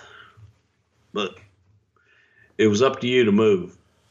Well, somebody should have told Ahmed, because uh, this is from the Observer. The belief is that Farouk at the Continental Airlines on February ninth splintered aboard, and the splinters got into his arm and it was infected and badly bruised. After the Raw in Lowell, where Shawn Michaels lost his smile, the infection got so painful that they went to the hospital and they had to hook him up to an I V, and he was there for five days. Boy, Ol Ahmed's run here is snake bit, is it not? It doesn't look like our man's going to be able to stay healthy at all. Yeah, it was, uh, it was more than a little snake bit. It just, when that injury bug bites, and it kept biting him, and it was one thing after another. It's announced that Ahmed Johnson and the Legion of Doom are going to team up at WrestleMania twelve. It's a Chicago street fight and what's billed locally as the co-main event against The Nation, Farouk, Crush, and Savio. Is this just a way to get L O D on the card since we're in Chicago and maybe Ahmed's still nursing an injury? Would this originally have been one-on-one? Did we feel like Ahmed needed the L O D rub in Chicago? Chat me up about how this Pam is six man. Well, it, looking at the overall card, and we were negotiating with uh, Legion of Doom at that time for them to come in. So it was something that just made sense. And Ahmed being one guy against this whole gang, that he needed backup, and what better backup than Legion of Doom. Well, let's talk about the match. Uh, we've got L O D and Ahmed Johnson on one side, Farouk, Crush, and Savio on the other. It's an all out brawl, ten minutes and forty-five seconds. Uh, we've covered this one in the archives, maybe most notable. Uh, and boy, there's some crazy stuff here. Uh, but the thing I remember the most is the fire extinguisher spot. Briefly remind everybody about that spot at WrestleMania thirteen. Anytime there's a fire extinguisher spot, it's a great spot. So, I mean, but it's they a beautiful use, thing. But they use the wrong kind of fire extinguisher, right? Well, see, here's the thing. While, yes, they did, that fire extinguisher never should have been there. I see. My opinion. That's, that's, see, that's my comeback to it, was whoever put that one down there, because for pyro, you want to use the, the C O two and stuff. Yeah, it was, um, any fire extinguisher spot is great. I, I'll tell, I'm going to tell you a quick story one time. So when we did the, uh, at WrestleMania five with Piper, and folks at home, don't don't ever try this at home. Don't ever do this, especially in your offices. Don't ever do this. But we had a lot of uh, C O two fire extinguishers all throughout the building at the studio. In the studio, we were kind of an entity unto ourselves. We were kind of away from everybody. We worked late, late, late hours into the wee hours of the morning, and uh, played a lot of wiffle ball inside uh, the studios and things of that nature.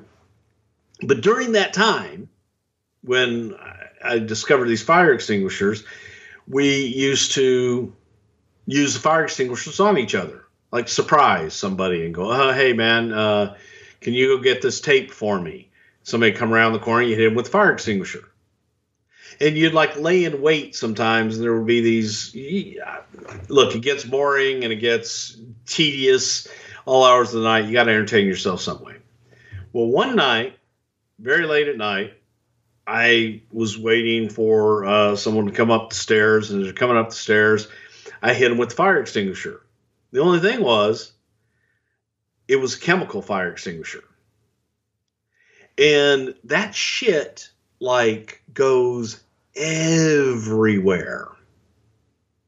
Thank God I did it upstairs in the offices, not you know, downstairs near any equipment, because this shit like got, I mean, left dust all over the entire second floor of the offices, in the cafeteria, in the dressing rooms, in the makeup area, in the offices that were open. And again, thank God most of the doors were closed. And we were like, holy shit. I mean, we couldn't breathe for a while. It was great.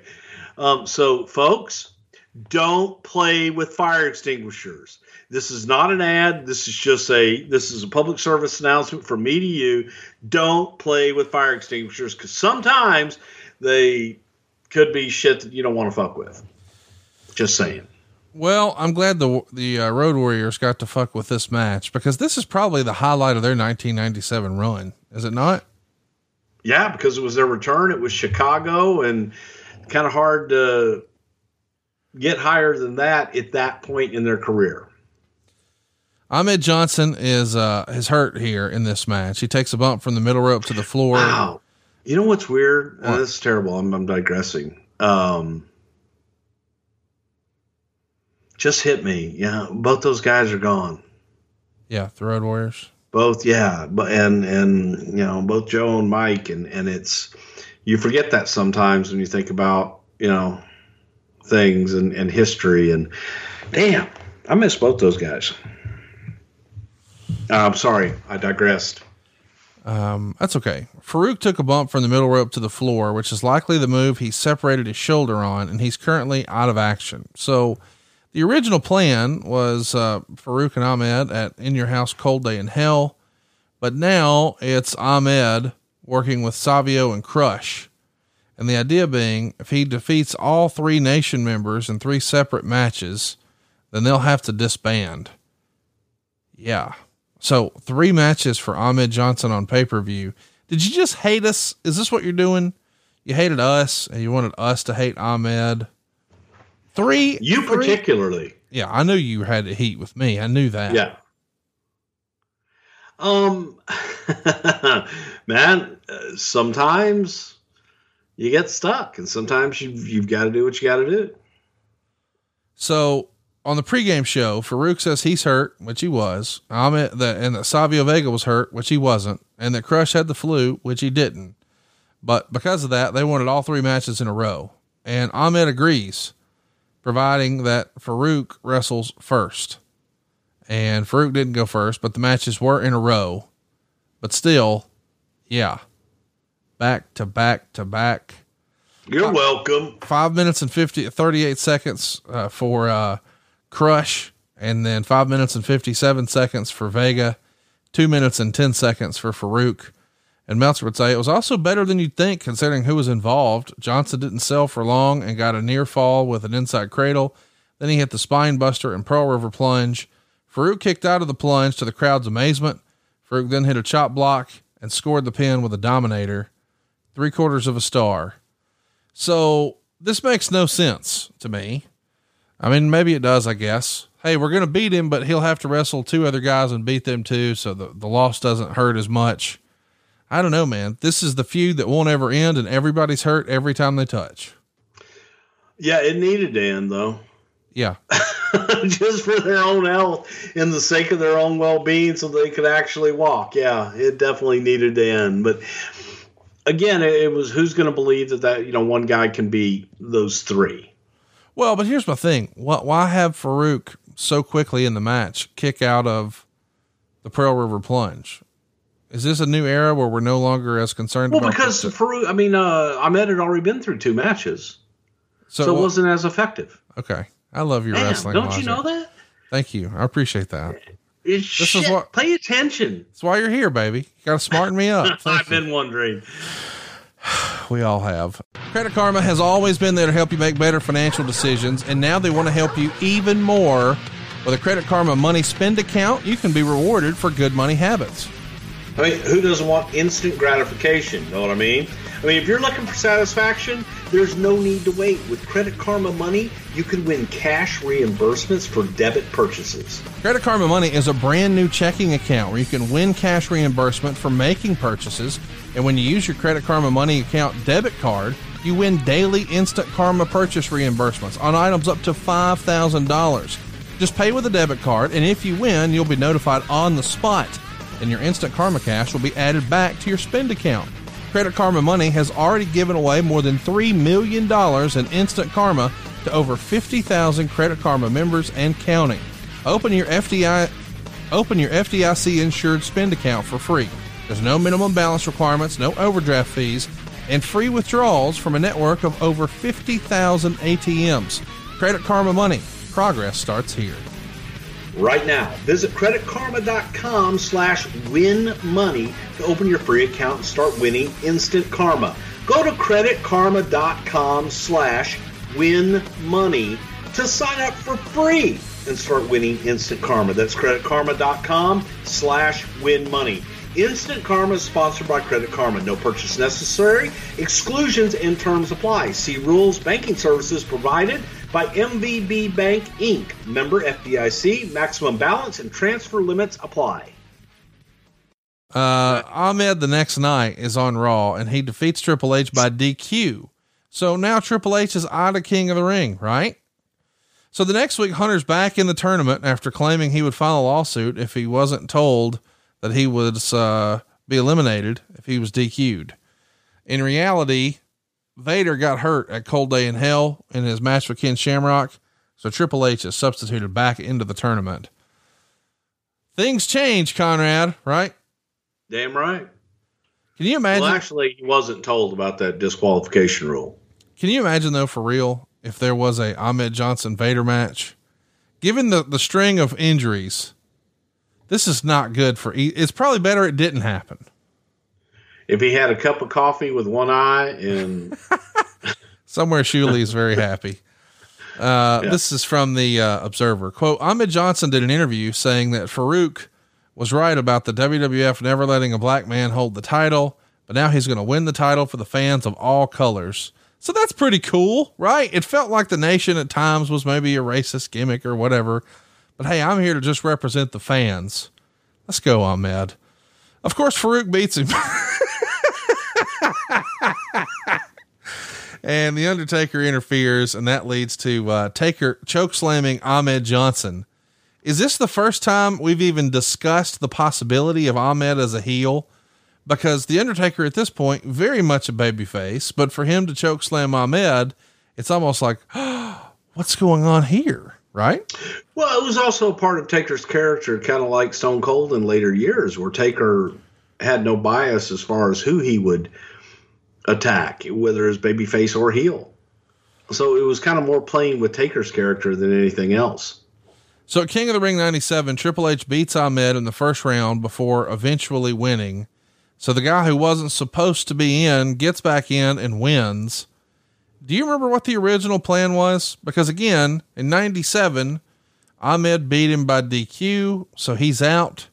Ahmed's supposed to wrestle Vader, but Vader was hurt at the pay-per-view. So they, they slide Hunter back in. I think history sort of forgets that part of Hunter's story. Yeah. And, and I, I'm sure it's just more than anything was all the injuries all at the same time. And kind of, you know, you're looking at how everything is going to shake out after the fact and what you need where. Um, I, I guess my question is, was Ahmed Johnson originally considered to be King of the Ring? Not, no, not to my knowledge. I don't think Ahmed was ever. I mean, no. he, he won the goddamn Kuwaiti Cup. Are you saying that don't matter? That's, I, I, that's not apples and pomegranates. That's about the same prestige. Same level. Yeah. Yeah. Yeah.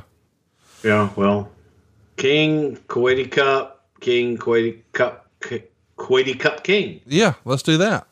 All right. So the next night on Raw, Ahmed finally gets a big pinfall win over Farouk. It's a WrestleMania six man rematch, and uh, the Nation, uh, meaning Crush and Savio, walk out on Farouk. And that's the end of that version of the Nation. The next week, Farouk debuts Kama Mustafa as the newest member, and they team up to face Ahmed and Undertaker in the main event. Here we would see Kama pin his old pal Undertaker clean, and then Ahmed Johnson turn on Taker and hit him with the Pearl River Plunge. Farouk and Ahmed just spent months feuding with each other, but now we're putting Ahmed in the Nation. Help me out here. How does, how do Keep we your get enemies close? When you've been to war and you've been to battle with, against someone, you know what kind of metal they have. And by God, sometimes it's better to join them. Talk to me a little bit about, Uh, why we turned Ahmed heel. That's what I'm trying to figure out. Like, It feels as if the, the company's behind him. Has he just spent too much time on the sidelines? Has it just not connected with fans the way we hoped? Why the, the change of course? Well, again, I think that Ahmed was looked at as a project too. And if you can be under the learning tree of Ron Simmons, that's a good thing. Uh, no doubt about that. And that, that was, this was another way for Ahmed to be under, you know, here he is, he's working with Ron, and Ron every single night can help him along. Well, man, I'm excited to see how that works uh, now that Ahmed is a heel. Uh, and he's a new challenger for the world champion Undertaker. We've sort of glossed over the fact, anytime I've mentioned him so far, I've forgotten to mention that, hey, he won the world title at WrestleMania thirteen. So Ahmed now is uh, Pearl River Plunging the world champ. So we wanted him to be in that world title picture. Just turns out it's going to be as a heel. Let's see how he does. Well, we never see it. The next week, The Nation and the debuting Disciples of Apocalypse get in a brawl, and Ahmed blows his knee out. We're, we're dead, right? Yeah. I mean, now it's, it's kind of one thing after another, after another, after another, after another, where you, where you reach the point of, is he ever going to be healthy long enough to realize anything? Let me ask, and there's no way to ask this without just being a bit of a dickhead. So uh, pardon me. Was there a concern or a belief or chatter or whispers? Is he really hurt every time? Or is this just, he wants to come off the road and maybe the lifestyle isn't for him? I don't know. You know, um, to my knowledge, all those injuries were legitimate injuries. Um, but you see why somebody would, would think that. I'm sure somebody did say that, but you know, from the, from our vantage point, a lot of times, you know, you, you take doctors and you take their prognosis and you, you listen to what they have to say, but I'm sure that some of the boys and, and maybe some of them weren't as bad as they were presented. This is the second time the company has put Ahmed in a position to be at the top of the card, and the injury happens that takes him out. At this point, is it just understood, or does it have to be explicitly said, guys, we can't bank on him right now. We'll, we'll figure something out when he comes back, but we got to move on. Yeah. You have to say that. I mean, because you couldn't, and that's just a fact that you're faced with every single day. So Ahmed undergoes the surgery. We don't see him again until the Raw before SummerSlam. He returns to hit the Pearl River Plunge on Chains, who was uh, actually Brian Lee, on the floor. And uh, he gets involved again at SummerSlam. Quote, outside the ring, Chains punched Ahmed Johnson. Johnson went to give him a Pearl River Plunge, but it wound up being a powerbomb as he appeared to be trying to protect his knee, but somehow ended up hurting it worse. They did put him in the ring at Raw the next night to do an angle where the N O D turned on him to explain his longer absence and give him an issue to return for. Although before the N O D attack, it was clear in the ring that his knee was gone. Did Ahmed just come back too soon after surgery here? Yes. It's uh, it was, it's, I want to come back. I want to come back. I'm fine. I'm fine. I can protect it. And then reality was he wasn't. I, I, I'm, I'm feeling bad for the guy now, because it feels like every time he turns around, he's getting moved up the card. And then, as Arn likes to say, we're cutting his water off. Uh, but it's not, it's not, we weren't cutting his water off. He was getting hurt. That's what I mean. I don't mean, yeah. I don't mean you guys. I mean, his fucking, his body is like, nope, we're not ready. Uh, he's taken out of the Nation. He's replaced by Rocky Maivia. So I don't know whatever happened to that guy. Maybe it worked out. Now Ahmed's back to being a babyface. In hindsight, was it a mistake to try him as a heel? I mean, there's no way he could have ever predicted the injury though, right?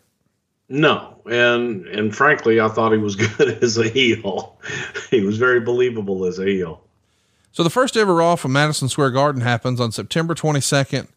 Uh, so much to that show. It's the debut of Cactus Jack. Austin's going to stun Vince and get arrested. And before the show even starts, uh, Vince meets with Brett and says, hey, go see if you can get that W C W deal. I can't honor your contract. A lot going on, including Ahmed Johnson returning for the Intercontinental Championship tournament. Uh, of course, Austin had to vacate that title after Owen dumped him on his head at SummerSlam, and Ahmed's going to pin Rocky Maivia to advance to face Farouk, But at some point, he manages to cut his hand open from an exposed nail here at the garden and tears tendons. So, yep. Yep. He's supposed yep. to win over Farouk and uh, go on to f- uh, face Owen in the finals. That doesn't happen. Instead, it's Farouk.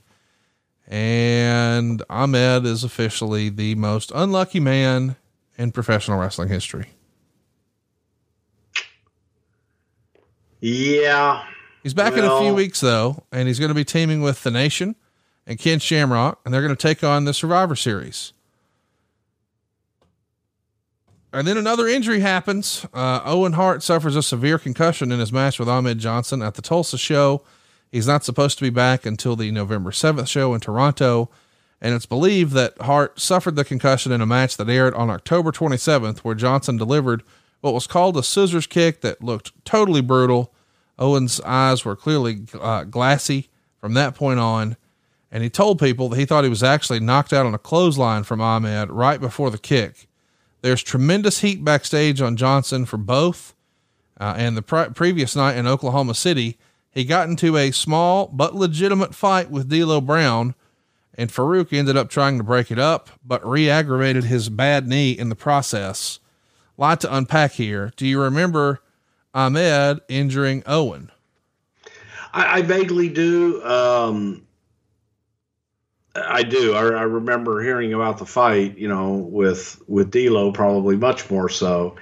And, um, that was, that was kind of one of those that, um, I think D'Lo had had enough of Ahmed backstage and, and just thinking that Ahmed, uh, was cutting promos on, on people, and D'Lo being the young, you know, the youngest of the group, kind of, you know, t- took it and then took as much as he could take. And I think that people kind of looked at D'Lo, you know, D'Lo used to be a, uh, a C P A, I believe. Yeah. Um, And, you know, looked at, oh, well, you're, you know, you're a C P A or whatever. And D'Lo's a double tough son of a bitch. um, and I think D'Lo got to the point where he was, he was done. And uh, it was like, do you want to go? Let's go. And they went. And I think Ahmed regretted it. You saying D'Lo won the fight?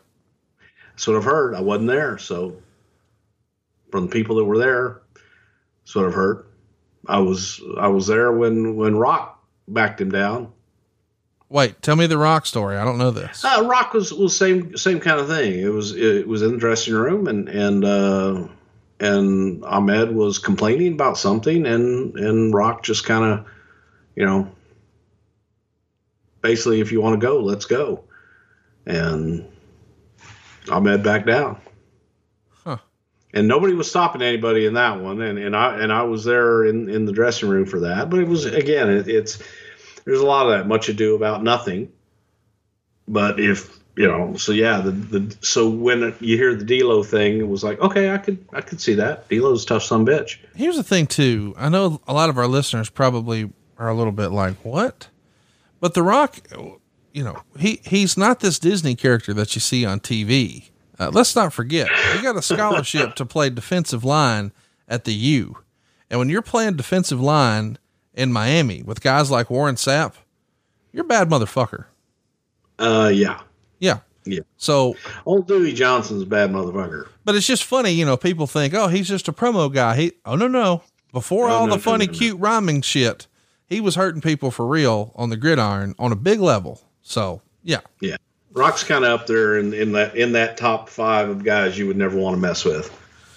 So there's a Raw not long after, uh, and Steve Austin and Ahmed get into a promo challenge, and a match is made. And later on, Ahmed is in the ring waiting for Steve, but Kane comes out and destroys Ahmed with two tombstones. Feels like, uh, yeah. Survivor Series ninety-seven. We all know what happened in the main event, but on the undercard, it's Ken Shamrock, Ahmed Johnson, and the Legion of Doom taking on The Nation. And uh, Meltzer would say the purpose of the match is to get Shamrock over as one of the top echelon guys. And it seemed that that goal was accomplished. Um, Johnson and Farouk brawled to the back, but the brawl looked bad because Johnson didn't appear to be trying very hard to actually catch him. And when he, when they did, it seemed more like they were waltzing to the back rather than brawling. two and three quarter stars. At this point, did it feel like Ahmed maybe wasn't as motivated? Was he dejected, rightfully so, uh, with his place on the card, or just frustrated with his injury bug? It just doesn't feel like the same Ahmed here by the end of ninety-seven, does it? Ahmed was dejected. Uh, however, I think that everyone else was dejected with Ahmed. He came, came in with a very bright future and a lot of opportunity. And, you know, you're watching him and looking at him going, man, this could be the W W E champion. Every time that you got close to trying to take the next step for that to happen, inevitably something else would happen that would prevent it from taking that next step. So, so many, you know, after the first, okay, that can happen once, that can happen twice, that can happen three times, four or five times. After a while, you start to, you know, fool me once, shame on you, fool me yeah. twice, shame on me. And you, you start to go, okay, man, maybe it's just, um, something is preventing this from happening. And it, it was always, you know, an injury. It was always something. Let's talk a little bit about, you know, the total. Just take a pause for a minute. We got backstage issues with fights. You've just mentioned there was a, at least a verbal situation with The Rock, an actual dust up for real with D'Lo. He's had issues with Farouk. Uh, we've injured Owen. Owen's injured us. Uh, every time we turn around, someone's injuring someone, but I, the, the common denominator is Ahmed's involved. Um, and this is supposed to be sort of the blow off of a, a year long blood feud with him and Farouk. And instead it feels like a fizzle. Um, he's scheduled to face Kane at In Your House D X, but on his way to a show in Hampton, Virginia, he flipped his rental car three times and he's injured again.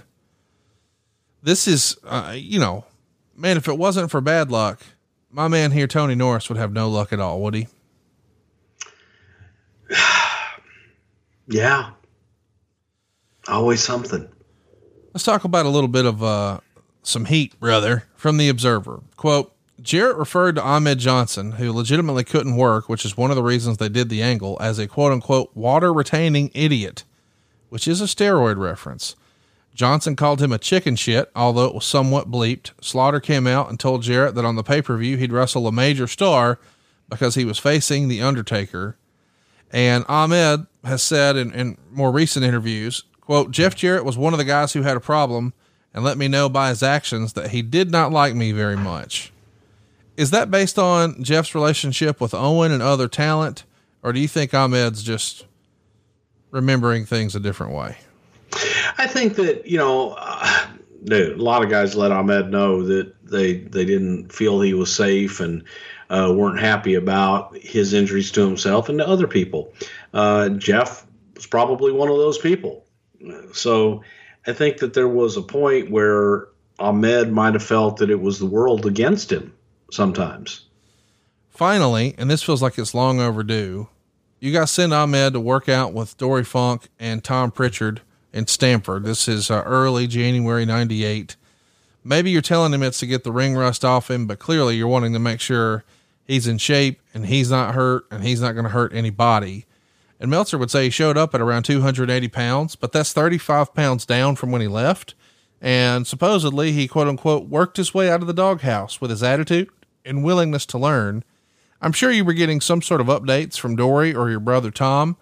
What do you remember about this? No, I, hell, I was there every day. Um, Ahmed looked great and came back in and had a willingness to get in the ring and, and bust his ass, and came in very humble and came in, you know, with an attitude of, you know, teach me. He came in with the right attitude and was a joy, joy to be around all week. Well, it's not all bad news. He did win an award, uh, worst on interviews, from the readers of the Wrestling Observer, two years running. So congrats to him for that. And Ahmed returns at the Rumble and lasts a couple of minutes before Mark Henry and D'Lo Brown throw him out. And he would feel like, well, now we're back on track. Nope. Ahmed Johnson was hospitalized on the morning of February second when he collapsed on the airplane in Indianapolis due to dehydration. He did appear in Chains' corner at the taping, but probably will be out of action for a few days. At this point, are you just wondering, does he not want to be here anymore? Is the feeling mutual? The bloom was officially off the rose. We just got to get out of this.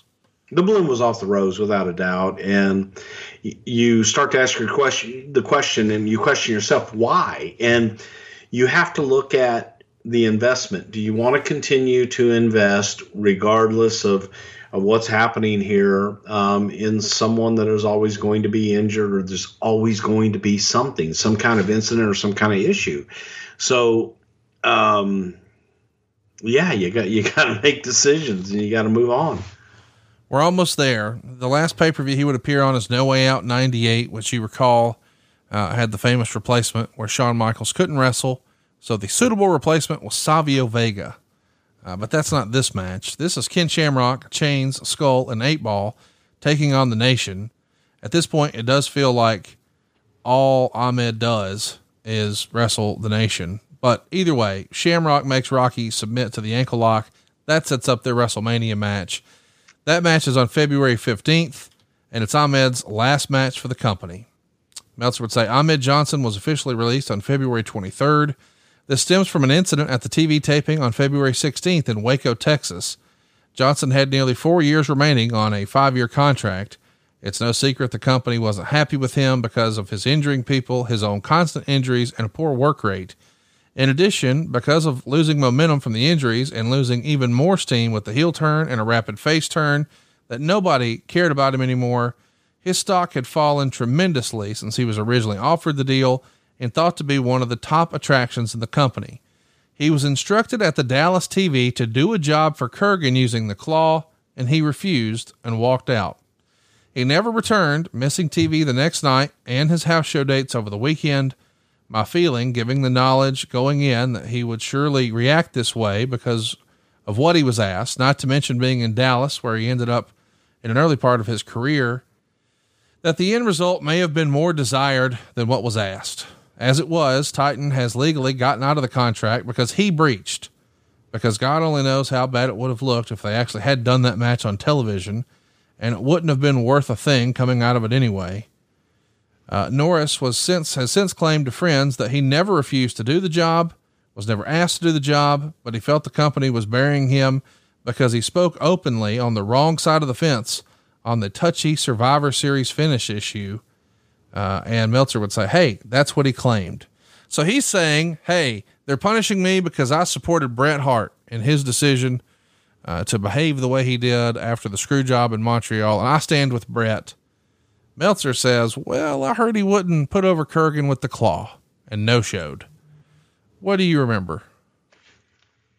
I remember that we had Kurgan and the Truth Commission as a new, uh, new group, wanted to get them over, and looking at, you know, top guy here, Kurgan was big, seven foot Robert Malay, um, just a monster, and going to try something. And, way I remember it, Tony didn't want to do it. Left. The, Simple as that. The rumor and innuendo from Ahmed's side of the story is he's booked to appear in a segment with the Truth Commission where he was beaten and dragged up the entrance ramp. And he did an interview where he says, quote, when I left, the reason I did leave and the reason I didn't tell Vince is because I'm not a crybaby, but my sister was dying and she died like three days after I walked out the door, and they didn't know I was dealing with that, you know? And supposedly Ahmed's sister was an avid fan of the W W F. She was battling cancer and he didn't want her to have the image of her being beaten and dragged by the neck while she was gravely ill. And according to Johnson, fifteen minutes before he was scheduled to have the match, which would end in his being attacked, he received a call that his sister was doing really, really bad and that he should come immediately to her in the hospital in Florida. Johnson says he then met with Vince McMahon and told him he had some things to deal with and immediately left the show and flew to Florida, where his sister died the following week. Johnson has stated subsequently that he did not tell W W F management the reason for his departure at the time because he, quote, didn't like to burden people with his problems, end quote. Uh, and he didn't want to give the impression that he was telling them something for sympathy. Did you hear this story that Ahmed had a gravely ill sibling? I did not. This is all new to you right now for the first time? Yeah. Okay. You know, I mean, it, it was, it was laid out, you know, the T V laid out what it wanted to do and he left. Well, that's he, what I know. I and and to my knowledge, did not speak to Vince. Didn't speak to me. Um, and when it was time to go, it was nowhere around. And people saw him leave, so we knew he left. Wasn't like, yeah, he's he's not seen on T V again until W C W brings him in as Big T to be part of Harlem Heat. That lasts for a handful of months. Uh, it's not very great. Uh, they do a feud with him and Booker over the letter T. That's real. It's like a Sesame Street feud, I guess. I don't know. Um, he never becomes, he never comes back to the company, and he's rarely spoken about on television again. Uh, Ahmed sort of gives the impression that he had a falling out with Vince McMahon. Maybe there was another conversation some other time. And basically Vince said, you'll never work in the wrestling business again. I find that a little hard to believe because nobody's ever heard Vince say anything like that, as far as I know. Um, Why, why haven't we seen Ahmed back around? Do you know? I don't know. Uh, you know, to my knowledge, I don't know that he's ever even inquired to come back. The last time I saw him, uh, he wasn't in any kind of ring shape. Yeah. I just um, mean in terms of sometimes you guys bring back legends and whatever. And, yeah. so, and, and even like conventions, I think I've only seen him or, or heard about him being at like one convention. He's not a regular to make appearances and whatnot is what I'm saying. It's almost like wrestling's firmly in his rearview mirror. Yeah, I, I, I hope so. Um, but I got to say this, you know, uh, Tony came in. Tony was from Houston. I was from Houston. Uh, I was living in Connecticut at the time, but I think that I don't think Tony was a bad guy. I really don't. I think he was a little misunderstood, and I think that he was a very defensive person in that he was someone that always thought everything was against him. Whether there were signs of it or not, he would make signs. Um, but when you would get like one-on-one with him and you would just talk to Tony, not Ahmed, he was a sweetheart of a guy. Yeah. Um, didn't really understand the business as well as he thought he did. And, but I, I, to me, it was sad because he had all the tools. He had the it factor and had, you know, enough about him that he could have been a huge star if it weren't for his own, his own doing, you know, and, uh, yeah, it just was a shame. It really was a shame because I think that he could have been a big star.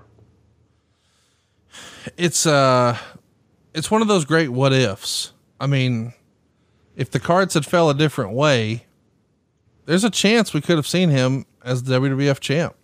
Don't you think? Yes. Some, sometime in ninety-seven, maybe? I, I don't know what time frame, but yeah, he definitely could have been, man. He was on that trajectory. What's your overall opinion of his work and career? What will his legacy be?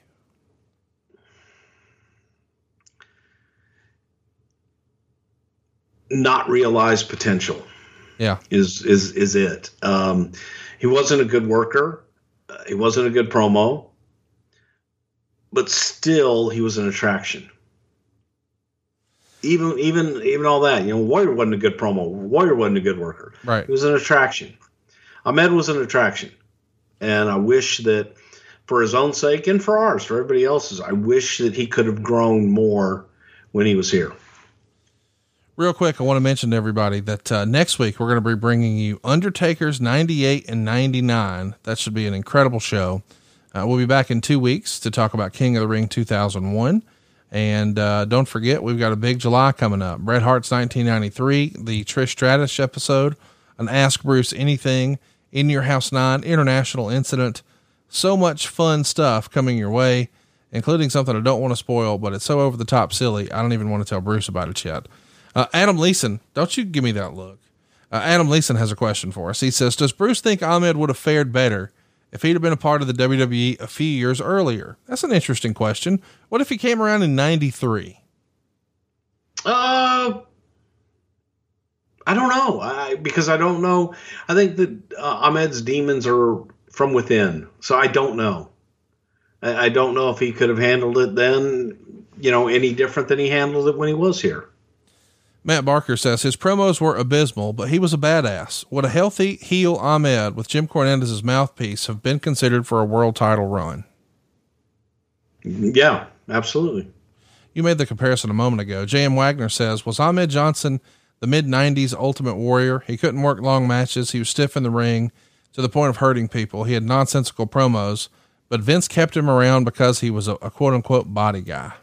He was an attraction, man. He, he just had a lot of charisma.